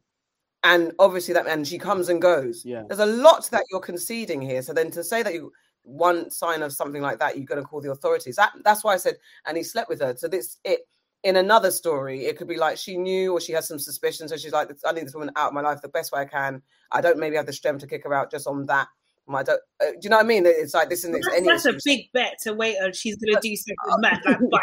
No, no, no, not that she waited, but this was like an easy, an easy thing where you quickly went to authorities, whereas anyone I don't would be like, quick. I think that uh, honestly, like people need to move faster with these things. Do you know? what I mean? no, I know that. I think technically, she did. Imagine she didn't go and tell the authorities that she bit the child in the face. What's next? Like, if that's your Yeah. response to your child biting you, your child biting you is to bite back like some rabid dog. Are you all right? Like, Yeah. no, you need to no, be that's under the jail, as far as I'm concerned. Like, that is the action. ridiculous. No, the, re- the reaction is yeah, quick as possible. But it just seems like in real world, I don't know if people would do that without the steps in between. Like, what is the situation where you wouldn't have a conversation with your husband that or first, or bring the woman to the table and like, what happened there? Why If did she, you she works in a, um, a, a, a, a, a child abuse prevention. That's what it sounds. like. Yeah, That's yeah, yeah, yeah, That's what I'm gonna do. Of course. yeah, yeah. That's exactly what it is. It's like she's a nurse, Yeah. but she also has those procedure. responsibilities. Yeah. Yeah, yeah. And it may have been just the straw that broke the camel's back. Like she may have done a couple of That's things, the part. Yeah, them a few times, but seeing the escalation of the violence, because that is people get bitten. You know, kids bite. So like some kids bite, not all of them, but from time to time you'll get one kid that is a bit of a biter for a time. And they can kind of get you off guard when they are biters. But to be like, I'm gonna bite you back, smack or something quick, I can understand. But actually, like I'm gonna bite you back is something crazy. Like, that's Like yelling something. Do you know what I mean? Like you know, send them to the. There's many, many, many things that you can do before you bite back your child in your face. Like freaking cats bite. Do you think I'm biting my cat in the face back? do you know what I mean? Like it's just ridiculous. And the face as well. Like seriously, that's psychotic behavior as far as I'm concerned. So, that's not. And the thing is, I think we do live in, and I think maybe I'm a bit passionate about this, but I just see, and I have seen, like where there is a blatant evidence of abuse, and people thinking, no, maybe we can just talk this through. Maybe we can just have a conversation. You can't have a conversation with that. That is irrational behavior, and it's against a child who is defenseless and vulnerable. No, no, you can't. You can't rationalize that. I hear you. I hear you. No, I, I, I, th- I don't think there's any. There's no way to rationalize or anything. I just, I'm just, it's just, I'm just thinking of humans in the real situation. It does, it's, it's, it's that immediate step because I, I guess it's that human nature. Like, usually people, and I think maybe I'm from a position of people are usually reluctant to call authorities into situations. They tend to try and deal with it themselves before they go to that. And actually, as you said, people should be more ready to adopt a quicker response to things like that that they see but it is that space where this woman's in your because it's it is a bit like remo- like if it was my setup and I had a friend staying with me and I s- or and whoever's friend really I don't think it actually matters because once the person's in the house and everyone everything's agreed the friendship dynamic might disappear um and she bites my I see her bite a child her child I don't believe I would the first thing I do would call the authorities I believe I would have a conversation with them and see what that is before I call the authorities because it is that thing of oh gosh, am I getting this person in trouble? Especially if we have a relationship, it is a big thing. Um, if you know them, because it's like if I if I know you and I know your situation, I know your life, I might not. But again, it's a, it's a, and that's why I was like, there's a stuff in between. Is this the first of many, last of many, With, or with do you know? respect, I just think that that is just it's just a I'm saying if it was a friend, would you call Like, would you yeah, call it on a of friend? course, Of course, like I'm escalating that immediately because that is wrong. Like you can't bite a child. Like listen to what we're No, I get it. I get it. No, I get Not it. slapping, not yelling, not kind of getting a slipper. Do you know what I mean? It's not. This is like you're attacking them. You've left a bru- You've left marks on their face. Yeah, yeah. It's psychotic. No, what they've done is wrong, and I think they definitely you can't to. rationalize what I'm. I don't No, mean the no. thingy, but you cannot have a, a normal conversation with someone who displays that kind of behavior. They're clearly not in their right state of mind, so therefore they cannot be around their children anymore. Like that, it's just because then what are you saying to the other children? As long as she talks through it and says that she's sorry that she can stay in the house again. Do you know what I mean? And No, even I next incident, Yeah, yeah, or she does something more. Do you see what I mean? Like it just builds. I, I, I get you. I still don't think I probably it, me myself in that situation, the child is going to be in my care now, like full on. Like there is I don't know if I would involve the authorities other than Yeah, us trying to sort out me getting guardianship.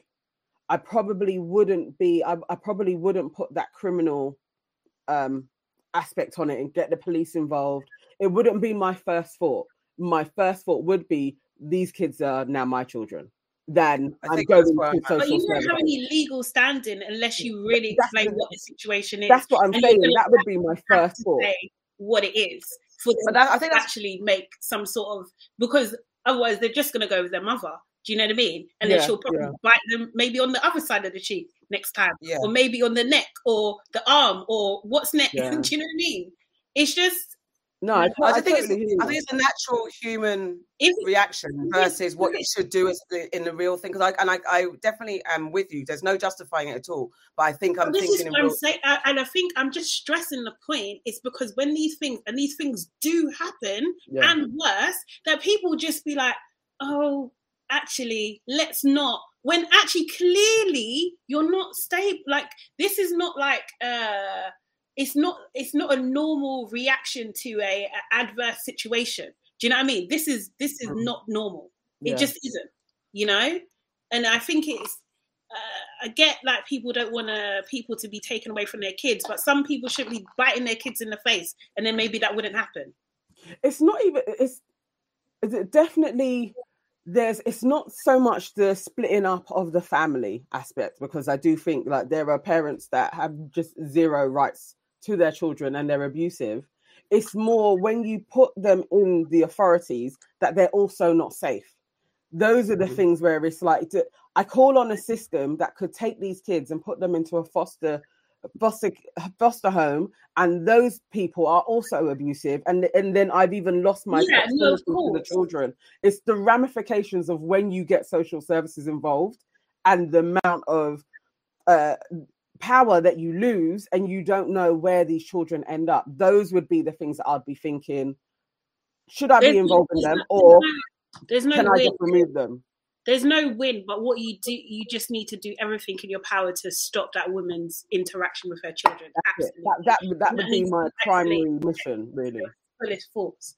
as far as I'm concerned. Because sometimes as well, like when these things happen, if the children are safe in the environment that they're in, then they stay with that envi- in that environment. Do you know what I mean? Mhm. So it's that because there's no spaces anyway. Do you know what I mean? Foster homes are overpopulated. They don't have the space, so they'll rather leave them there if they if the people can take them. no, I hear you, I hear you. man. See, I, I, I, I- I thought I thought this was a, a, a little quick one. Quick one. Okay. Poor. Now it's time second. for Ronald has said Go if on, the sorry. man's partner is a child uh, abuse advocate, she knows at what point to contact the authorities. I wouldn't second question her. The, Absolutely. um yeah. Okay. Now it's time for the culture. What's the word on the road? Look, there's a bunch of things that's happening out here, and I know you guys want to talk about um DaBaby We must. and and DaniLeigh We must. and the live drama. I mean, in a nutshell, DaBaby and DaniLeigh. I do you know what? I don't have words, but DaBaby, the rapper, and then DaniLeigh, the, the also a rapper, a rapper? or a singer or something. An artist is she? Is she? She She tried. was still making music, but I, I, I wasn't sure if her music was rapping or if she was a singer. Well, well, We've played one of her songs on the show before. Yeah, I remember. yeah, played because that she, because yellow she- bone is what he wants. what yeah, he yeah, wants. yeah. So she, she she had the controversy of you know, and the thing is, in this in these lives, she looks uh, her her if she talk about her heritage, she looks very um, she looks very. I can see the black in her if she if she's telling the truth, or that was a controversy, wasn't it? Yeah, Whether she or not she was had the right to use the N word or something like that. but Was that her? in, in one, one of the lives, she using it. Yeah, she's using the it time. willy nilly. Willy nilly. So anyway, so they they they've had a child together, and controversially, I don't know what the, I don't follow them. I don't really know what's going on. I just saw this. It blew up on Twitter that they both did their own Instagram lives to diss, diss each other, and what superseded that was DaBaby literally telling her to get out while she's breastfeeding and filming her and just just, just denigrating her um, in front of the world. And it's just gone glo- glo- viral, and it's, it's sparked for me a lot of conversation about accountability because there's people, especially like someone like Sideman, was like, "Well, I don't feel sorry for the girl because, you know, you guys, DaBaby has lyrics for days that talks about the kind of mis- misogyny and mistreat of women that he does. Talk about, he raps about it. And so, why should we feel sorry for a woman that puts herself in that position? And others were like, well, you know, let's just talk about DaBaby's behavior. Let's leave the woman out of it. Anyway, guys, come on now, you break it down and have a chat. I don't know. It's disgusting. Let's let's let's talk about it. I think Sideman's stance on this whole situation um, was disappointing. Actually, that in what we witnessed was aside from DaniLeigh, and I have no love for this chick whatsoever, but she has just had a baby three months ago. She's in the house, and and a man is kicking out the mother of his child and his child, and she's clearly there saying, "You've told me to move in here. You took me out of Orlando to come and stay with you because you was missing us, and now you want me to leave." And him trolling her consistently, following her around the house, calling her a side bitch, all of that. You he he kind of negated talking about that, but talked about the fact that she has now put herself on the roster as one of his baby mothers. Like that's the thing that you don't feel sorry for. It's like, but what's the accountability of this man? It's like he literally only just got uncancelled like last week. He just got the green light from the gay community just last week, and then now he's he's here flipping, kicking out mothers. It's like I, I- I'm thoroughly disgusted by him. Um, Auntie Sade. uh, obviously, I mean, I'm not a fan of either of them at all. In not, do you know what I mean? In any kind of real way Mm. at all. Um, I'm torn, to be honest. I'm actually torn because, on one hand, yes, you're right. It's disgusting behavior from this guy. Am I surprised that he's behaving like this? Absolutely not. Would I expect him to behave like this based on his past uh, behaviors, interactions, his uh, inability to uh, to to use common sense? No, I'm not surprised. I'm not surprised at all. Um, but what I what I think it's difficult for people to where, where I think the sympathy is waning uh, with uh, people is because it wasn't that long ago when Dani was part of the you know brigade against his first baby mother Mm. and you know very similar to Summer Walker coming out saying this saying that kind of thing. And now you find yourself in a similar position to what she was in. So at the time you had no sympathy for her whatsoever. You had no empathy. You had no time. Do you know what i mean? And you're bringing out tracks like yellowbone to kind of pit yourself against her in this way. And now look at your situation so it's just a lesson to people i think um to women. And i think this is what i don't want to defend simon but i think this is where he's trying to go with it. It's just that if there's a woman saying to you i've had this guy's kid. He's not a good guy. He might be to you but this is what's happened to me. Do you know what i mean? It's for you to really just take a little bit of heed. You do what you want to do but take a little heed. But don't fire shots at that person do you know what I mean? That is, I think, uncalled for. And if you're planning to be that person's baby mother as well, or whatever it is that you're trying to do, um, it's never a good idea because you don't know if you're number two. You don't know if you're the pattern yet. With Summer Walker, she was number four. You, you're the pattern, babe. You know, Yeah. you know what I mean? but you, but you know, seriously, He has proper form, tried and tested roots. tried and tested, over time, consistent. Do you know what I mean? This is what it is, babe. No matter singing, no matter lyrics is going to change his behavior. That's that's who he is, and I just think that there has to be, and I and I do think we we within women should have this conversation that there there there needs to be some I don't know what it is, and not to get too thingy, but like some mass healing of like not going through with and not settling with these guys. These types of guys it's not they they're not going to do anything for your mental health your self-esteem you've had a girl child as well. Like do you know what i mean? Like this is this is this is part of her now. This is Yeah. what you've actively brought in to your existence. So that it's like when is it enough? Do you know what I mean? Because it's almost like I don't want to say it, but like sometimes the choices you make you make determine your existence, like determine your situation, and this is what it seems to be. Now, on the other hand, why isn't uh, Sideman talking to men who act like this rather yeah. than talking to women who are the victim of this? This yeah. is the this is what I I I, I thought it was I, I, don't know why he went down that route. He didn't have to. I thought it was real easy for him to go down this route w- without him seeing like the actual bigger picture, really yeah. and truly, because there are more men that act like this. like to be honest, probably in his immediate circle. Yeah. Really, I don't know, allegedly, but um, but yeah, do you know what I mean? Because it is not the norm for men to check other men about this. It's not the norm. Exactly. So you could have done something you could have actually done something instead rather than jumping on the bandwagon and just beating a, a woman when she's down. Do you know what I mean? But like, I think all the it's awful. Even with Summer Walker, when we talked about it last week as well, kind of thing. Like it's just awful. Like to to to be kicked out or to be like through pregnancy isolated. Like that's that's it's the it's the worst thing you can do, man. Seriously, it really is. It's scum of the earth behavior. But like I don't I don't know how many lives this DaBaby's got. I don't know. But he's you know, I don't know if he's gonna be cancelled for this. He won't. I don't believe he will be. I absolutely don't believe he will be. Um and um I, I think it's everything that you guys said. And I when I when I saw Sideman's post, I was like, because we've had this conversation. We have we haven't had a chance to. Maybe we'll be one of our future aunties after darks or something like that, where we really do explore explore women and, and accountability because we are very, as women, we, we we defend ourselves, especially as black women. We always we feel like we're always victimized. We are we're we're held to such higher expectations of um, standards and stuff like that that others aren't don't have to you know jump through so many hoops just to have a man.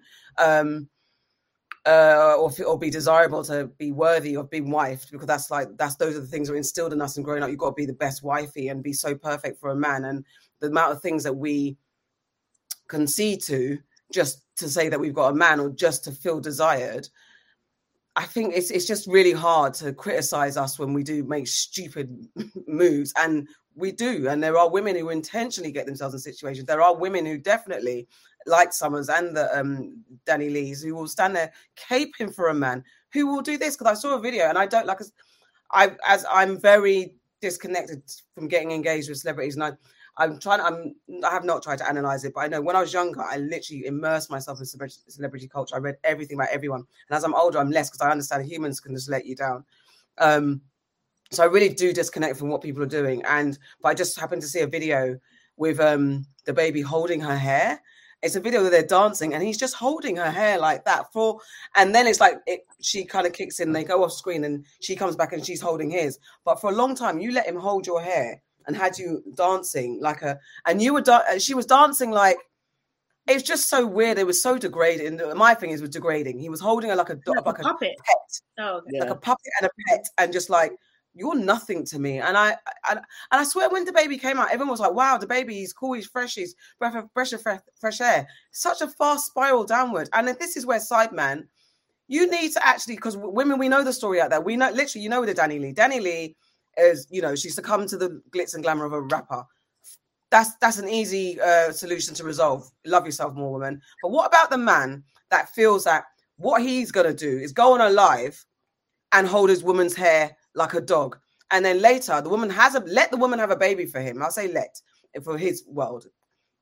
If we have a baby with this woman that he's calling a side chick, when men are so quick to say, "You guys know the game, you know the rules," don't, and then you tell each other, "Don't wife a side chick, don't lay down." But yet, we have so much men out there who have side chick babies, yeah. but yet you lot are so strict to the code and you know what you're doing about the code. We're the dumb ones, but yet so many of you have been caught out time after time after time by women how if we're going to talk about them in a negative way, that we would call ratchet, ghetto, hood, scrappy, whatever, hose, whatever the case you want to, however you want to diss, diss them.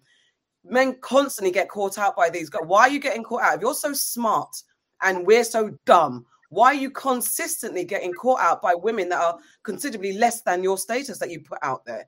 So we Sideman, talk to DaBaby, ask him why are you having a baby with a woman who you considering a hoe and a side chick when the man code is side chicks aren't worth shit. You're supposed to keep them on the low, get them to slob your knob, bust a nut, and then dash them. But yet somehow, I think he, I think he planned to. I think he trapped her. Basically, I, I think, think, he so. just pulled up. Yeah, I think. Yeah, did he? I yeah. don't know his story. I think that's yeah. what he does. I think like that thing that some men can do. Like I'm always going to be in your life in some way. So mm. he wants to do what he wants to do but obviously he and bare people were like but he blatantly loves his baby mother. When when she first started going out with him and mm. and being out and the baby mother was like okay thanks for ruining a happy home mm-hmm. like there was people being like he loves this chick. Like he is going to leave you. Don't get above your station. And then now look it has happened. But at the same way i think he does the and she there'll be others as well. I think he has that that form. Like I don't want this girl to go, but it's not going to be just me and her. She's going to have a child So then she's always, I'm always going to have access to her. Yeah. I think that's his game. And the fact that there was people in the house with them, his sister was there and his yeah. friend was there.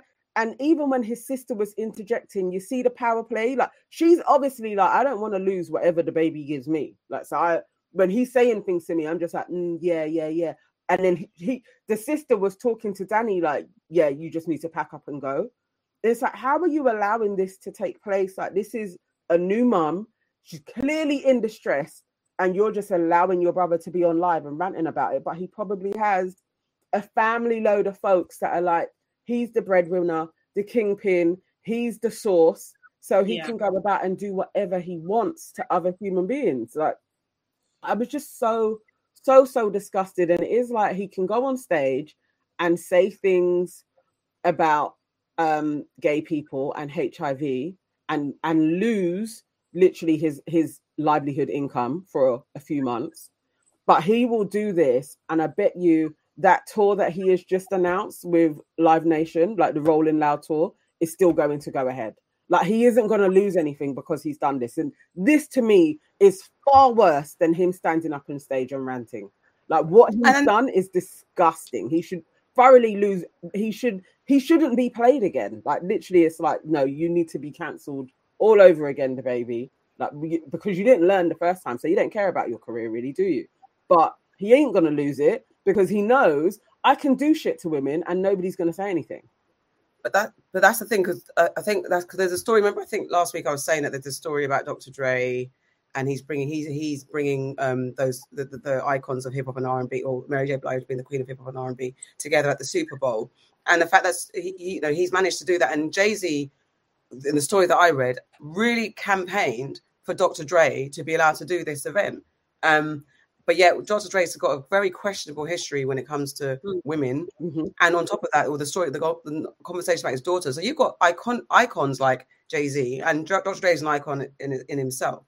But these people are advocating for each other to not be cancelled. People, there's there's hip hop heads that have gone out on a limb to say, let's not cancel DaBaby because he's made mistakes and stuff like that. But where's the account? Again, so much. It's just an easy cop out to talk about the girl in it but where's value, the account? They don't value women. They, they don't yeah. value women, and they don't, don't at all. It's like there's real empathy for men uh, amongst men, and I guess, and maybe this is a gender thing, so maybe it's a bit obvious what I'm saying. And obviously, women we have, but then maybe not because I feel like women can be so women will diss a woman for the sake of a man, but I don't really see a man. That's why Sideman was getting into so much trouble because when he did advocate for women, men were coming for him and saying he's a simp and all that type of stuff.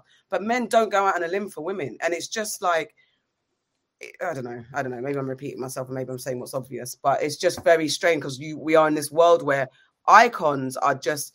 And I think I don't know if it's a black thing because I'm trying to think. I'm not. I don't frequent white circles, so maybe there are loads of WhatsApp groups and rock stars that we like. No, leave so and so. He's just yeah. done this. It's all right.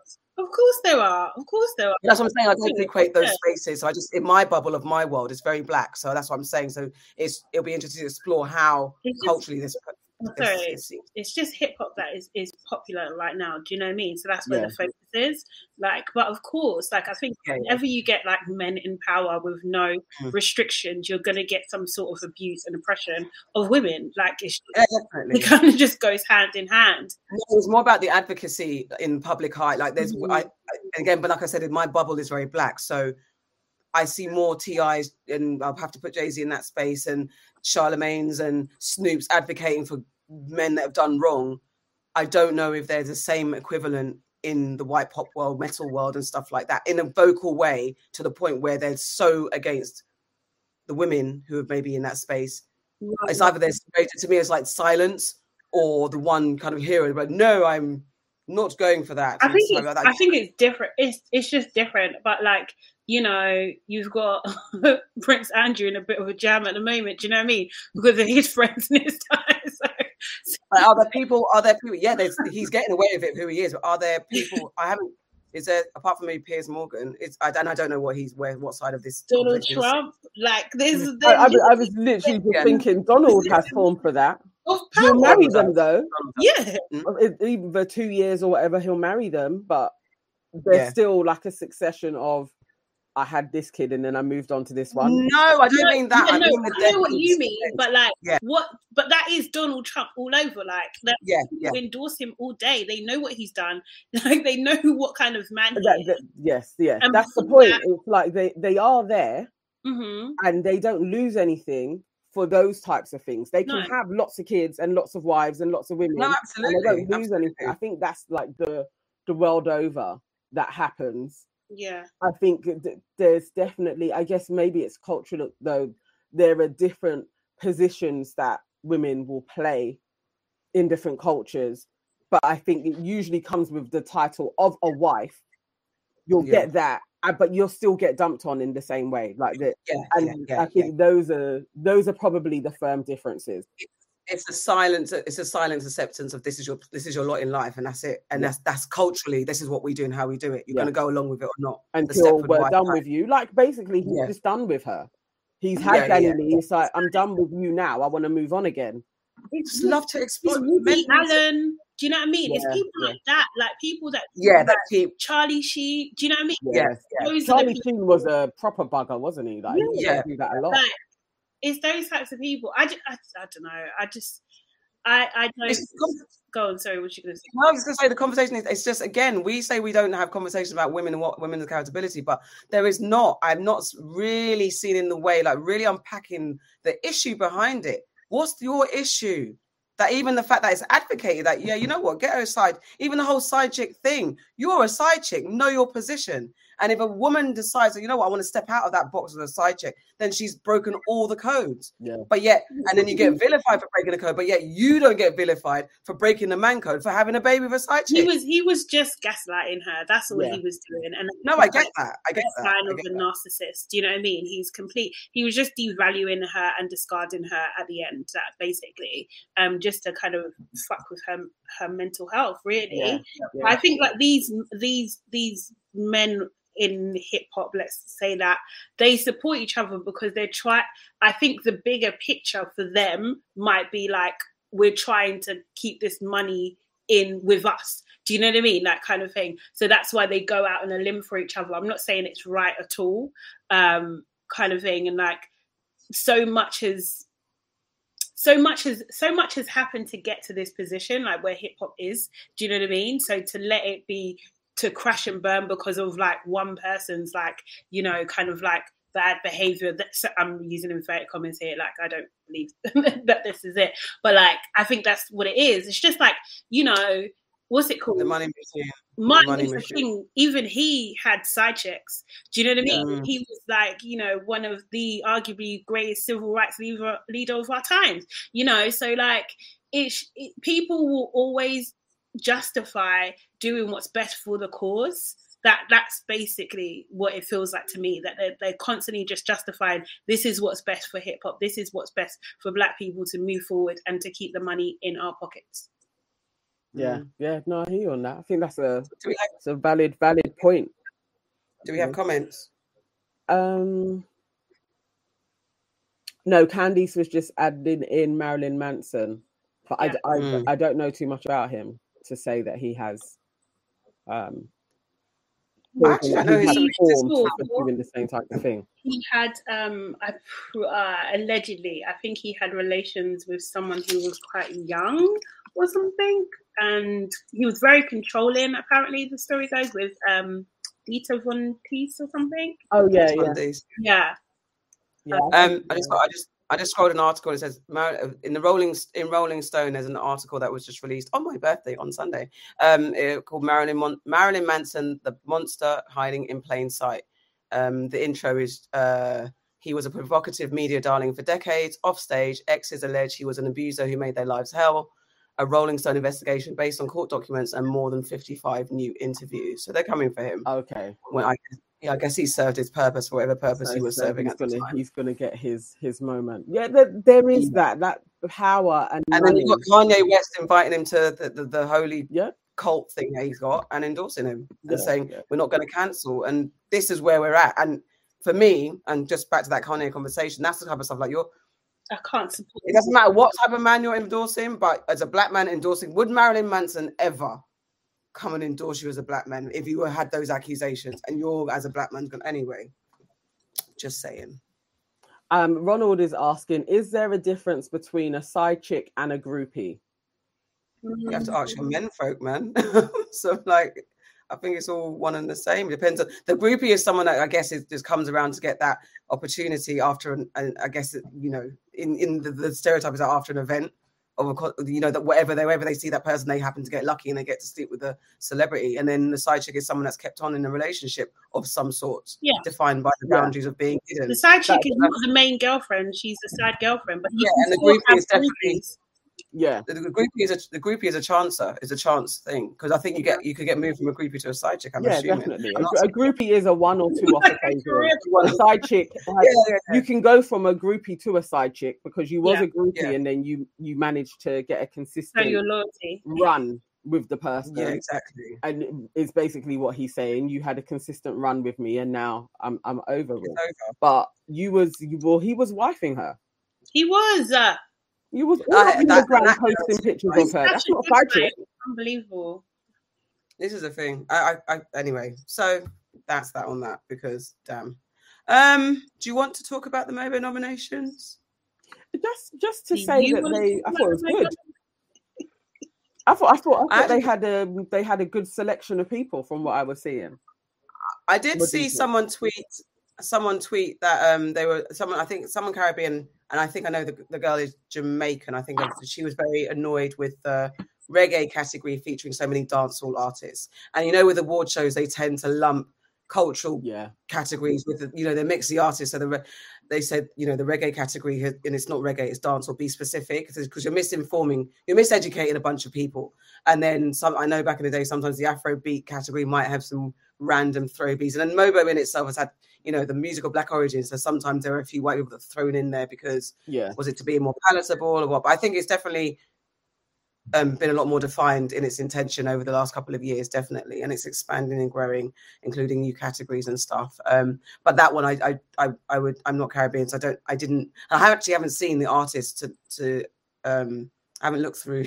we posted about it, but my assistant did that, and I haven't had a chance to go through him, so I don't know all the um, nominees and stuff. that's how I was informed by your feed. No, it's a really good post. So the actually. TV really- personality one, that's a new category, yeah, because I don't remember ever seeing that before. yeah, they're moving into territories, moving into a new space. Okay. Yeah, okay. the city should though. I mean, I was at the event; it was pretty good and stuff. Henry pres- uh, was uh, done all the announcements and stuff and everything. Henry- Obviously, um, Henry? Henry, she's one a new presenter. She's on. Oh God, she does a show with uh, what's his name on Spotify.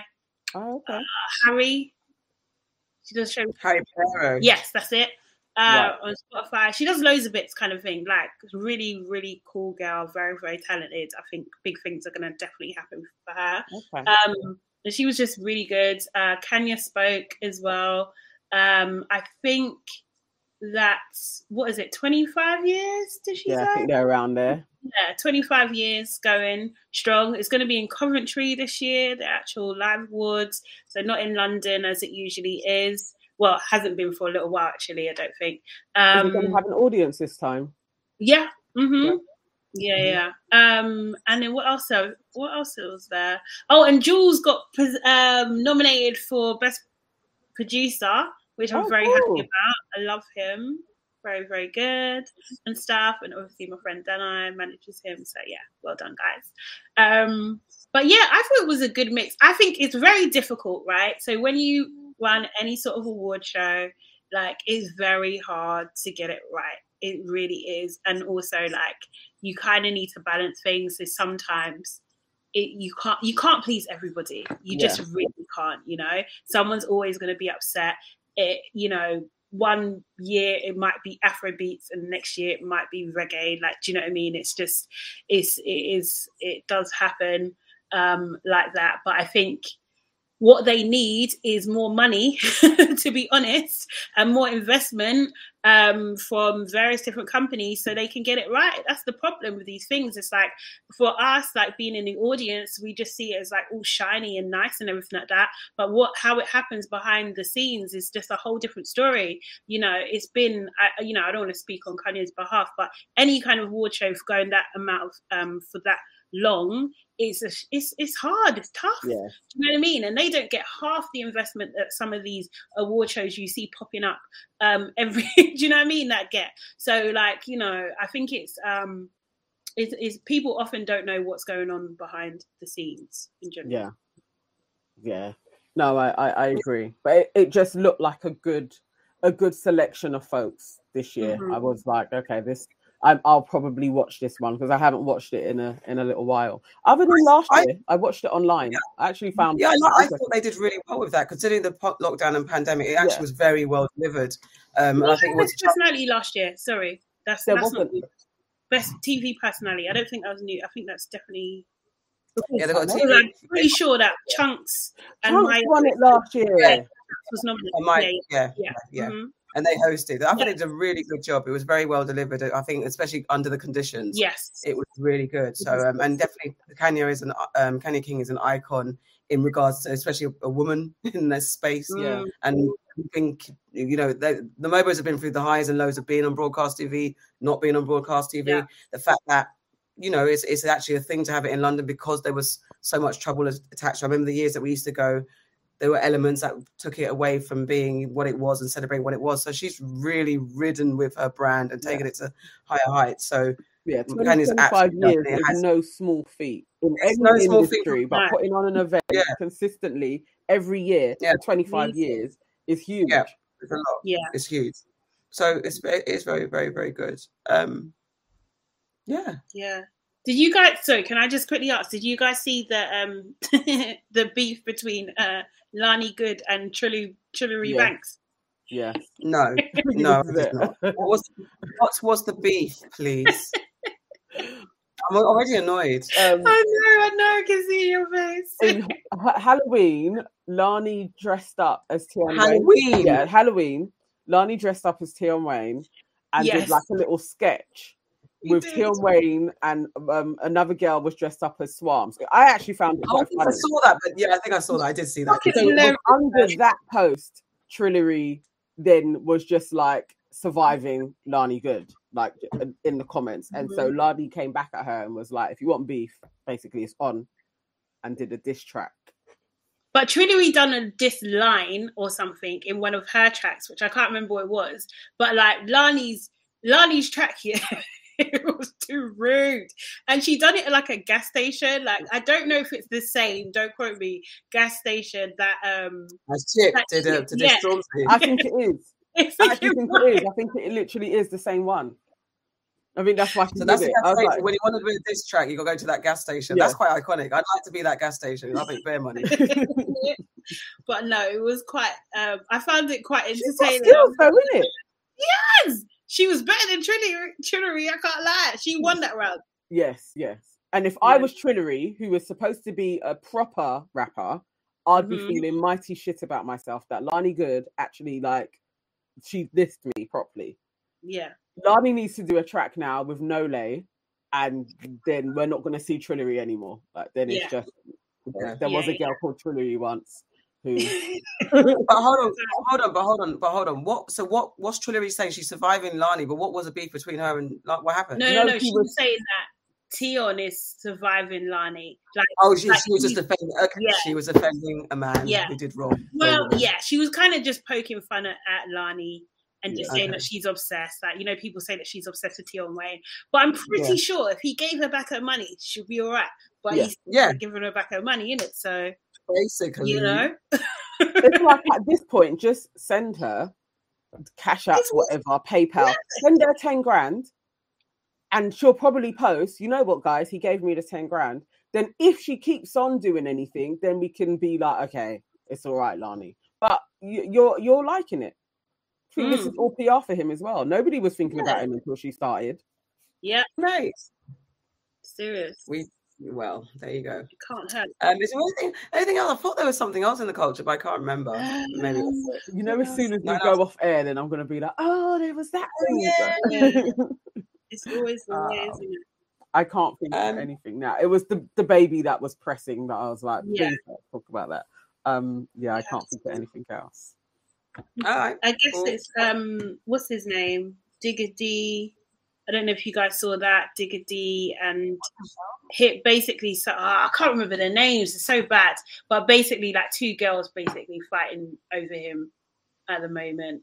So Yeah. one This is where I feel my man, and the other one's like, yeah, he's just my he's just my weekend.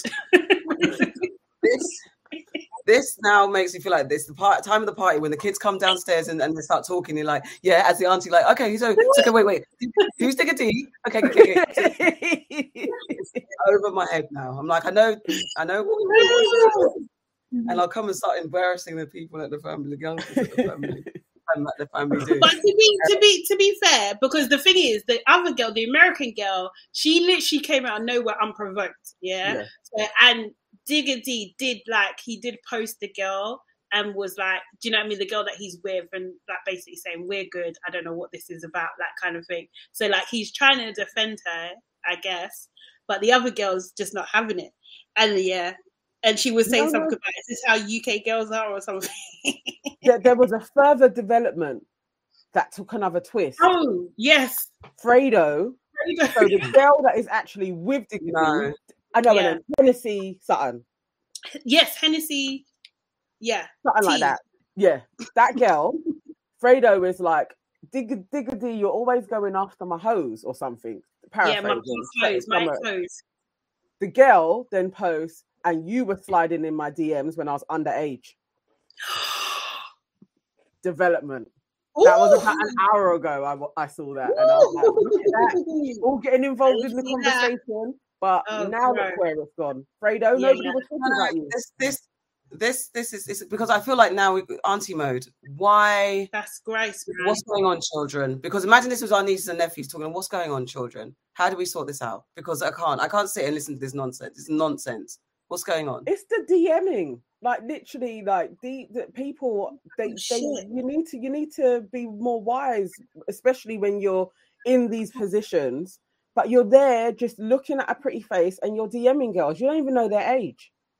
Mm. Yeah, It's like that's that's Yeah. mm, yeah, you know. See, that's the exploration there, side man. Go and talk up to these young boys. What they, you know, exposing themselves and leaving themselves ripe to be criticized and got into trouble. This And, is and, and he took her to Dubai. allegedly, Yeah, allegedly, allegedly. possibly, maybe, but he did definitely true. take her to True. Dubai. But I think by the time Tennessee and Fredo went to Dubai, she was like over age, yeah. 16, but she was Okay. still very young. And again, it is like, dude, what are you doing? Like, What are you this, guys this doing, is a child. Can I say something Yeah. that happened at the party last night? Hmm. Um, Kevin Whitehead was there from the Whitehead Bros, and he sang bits of 187 Yeah. and Wish I Was a G and got my life. But then I was just thinking, like, those, him singing it out of his head, 'cause I don't know how old he is, he's, he's of our age, our generation. Hmm. And I think I was saying to someone that, because I like Digga D, but I also, I'm a grown ass auntie listening to what Digga D is saying. It seems a bit weird. When they get to a certain age, listening to young artists wholeheartedly feels a bit weird. I don't know if you aunties feel the same way. Only because you mentioned this, you know, I am a fan of Digga D a little bit, but I know I like it's, it's a bit, it's a bit weird. don't know. I like there's some not not necessarily him, but of like younger artists. There are some tracks that I like. I can't really think on the top of my head, but like I don't take. I just don't take the whole thing seriously. Do you know what I mean? I I kind of see that music as more entertainment, and uh, maybe I, you know because we've been through it. Do you know what I mean? Like like it's just. uh Ah, that's the word, entertainment. Because I think it is that. Because like obviously, like Mary J. Blige, I would, you know, that's heartstrings, emotion, life soundtrack. Summer Walker, you're entertainment because you're a little girl talking about these things. It's in my brain switches. Like that's, that's yeah. exactly what it is. Like I, I like yeah. D, but I, I like him like a nephew.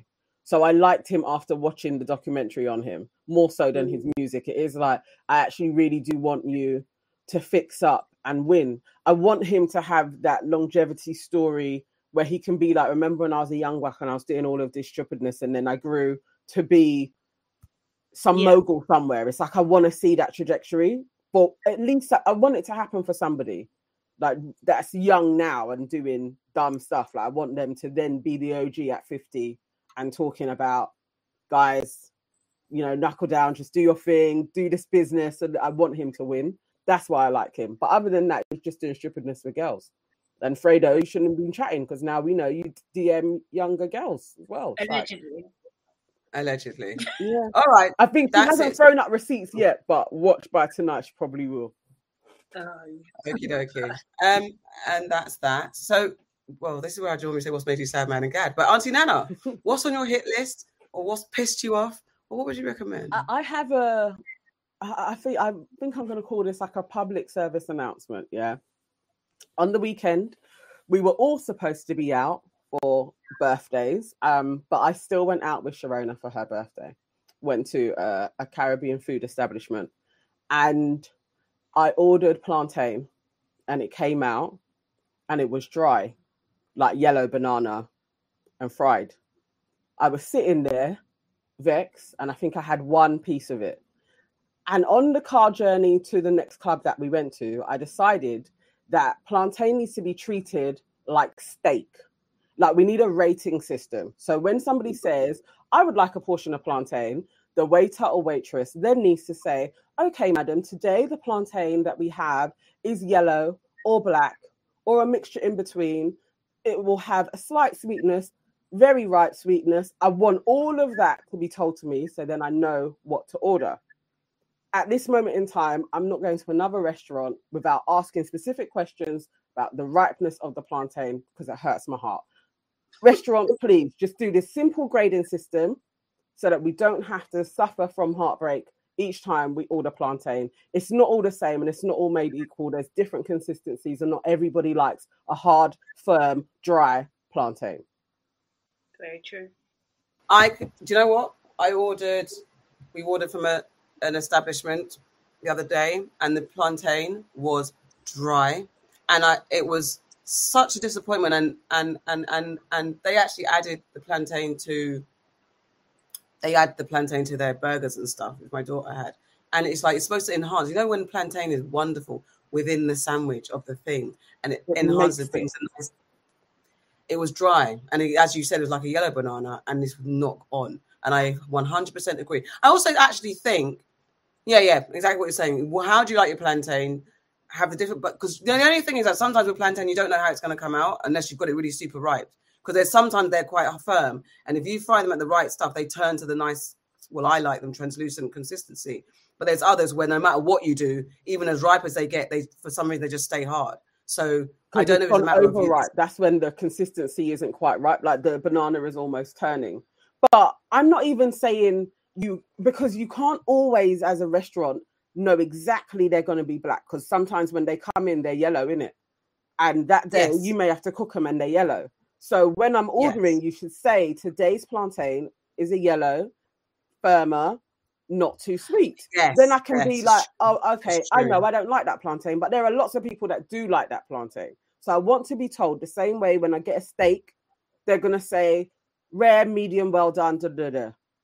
It to me, it's the same shit. Plantain, it's not all the same. You've got to cook it in different ways. So I want to have the freedom and choice so that I'm not disappointed. Because I can cry over plantain. So we don't want tears in your restaurant. Let's just like, you know, be a little bit more thoughtful.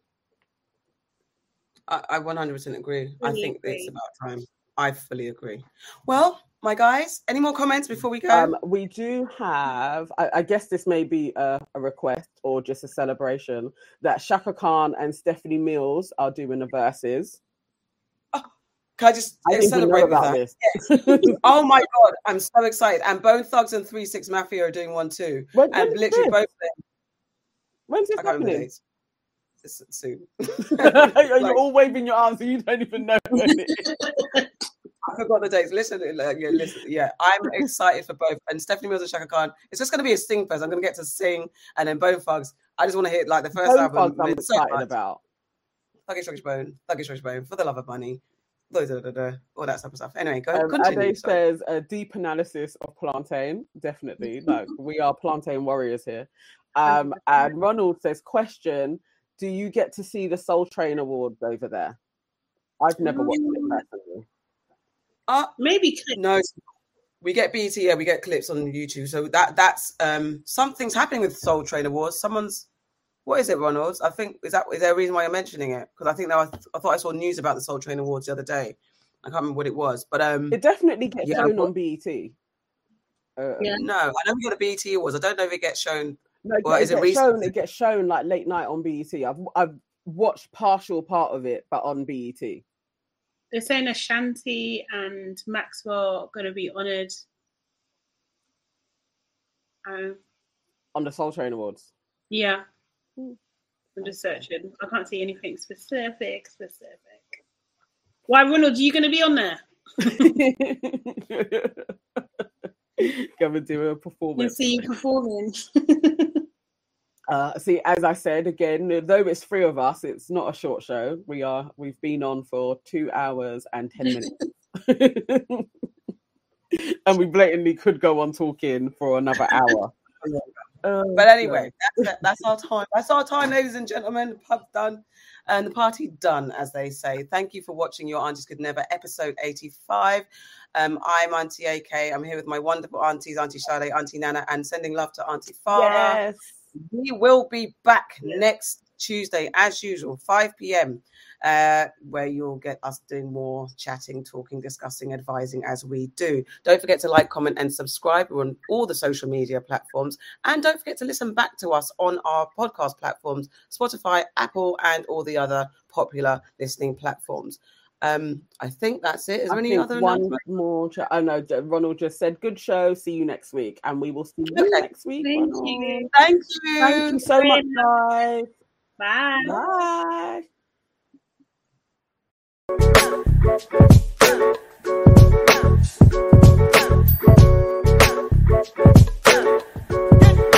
Bye.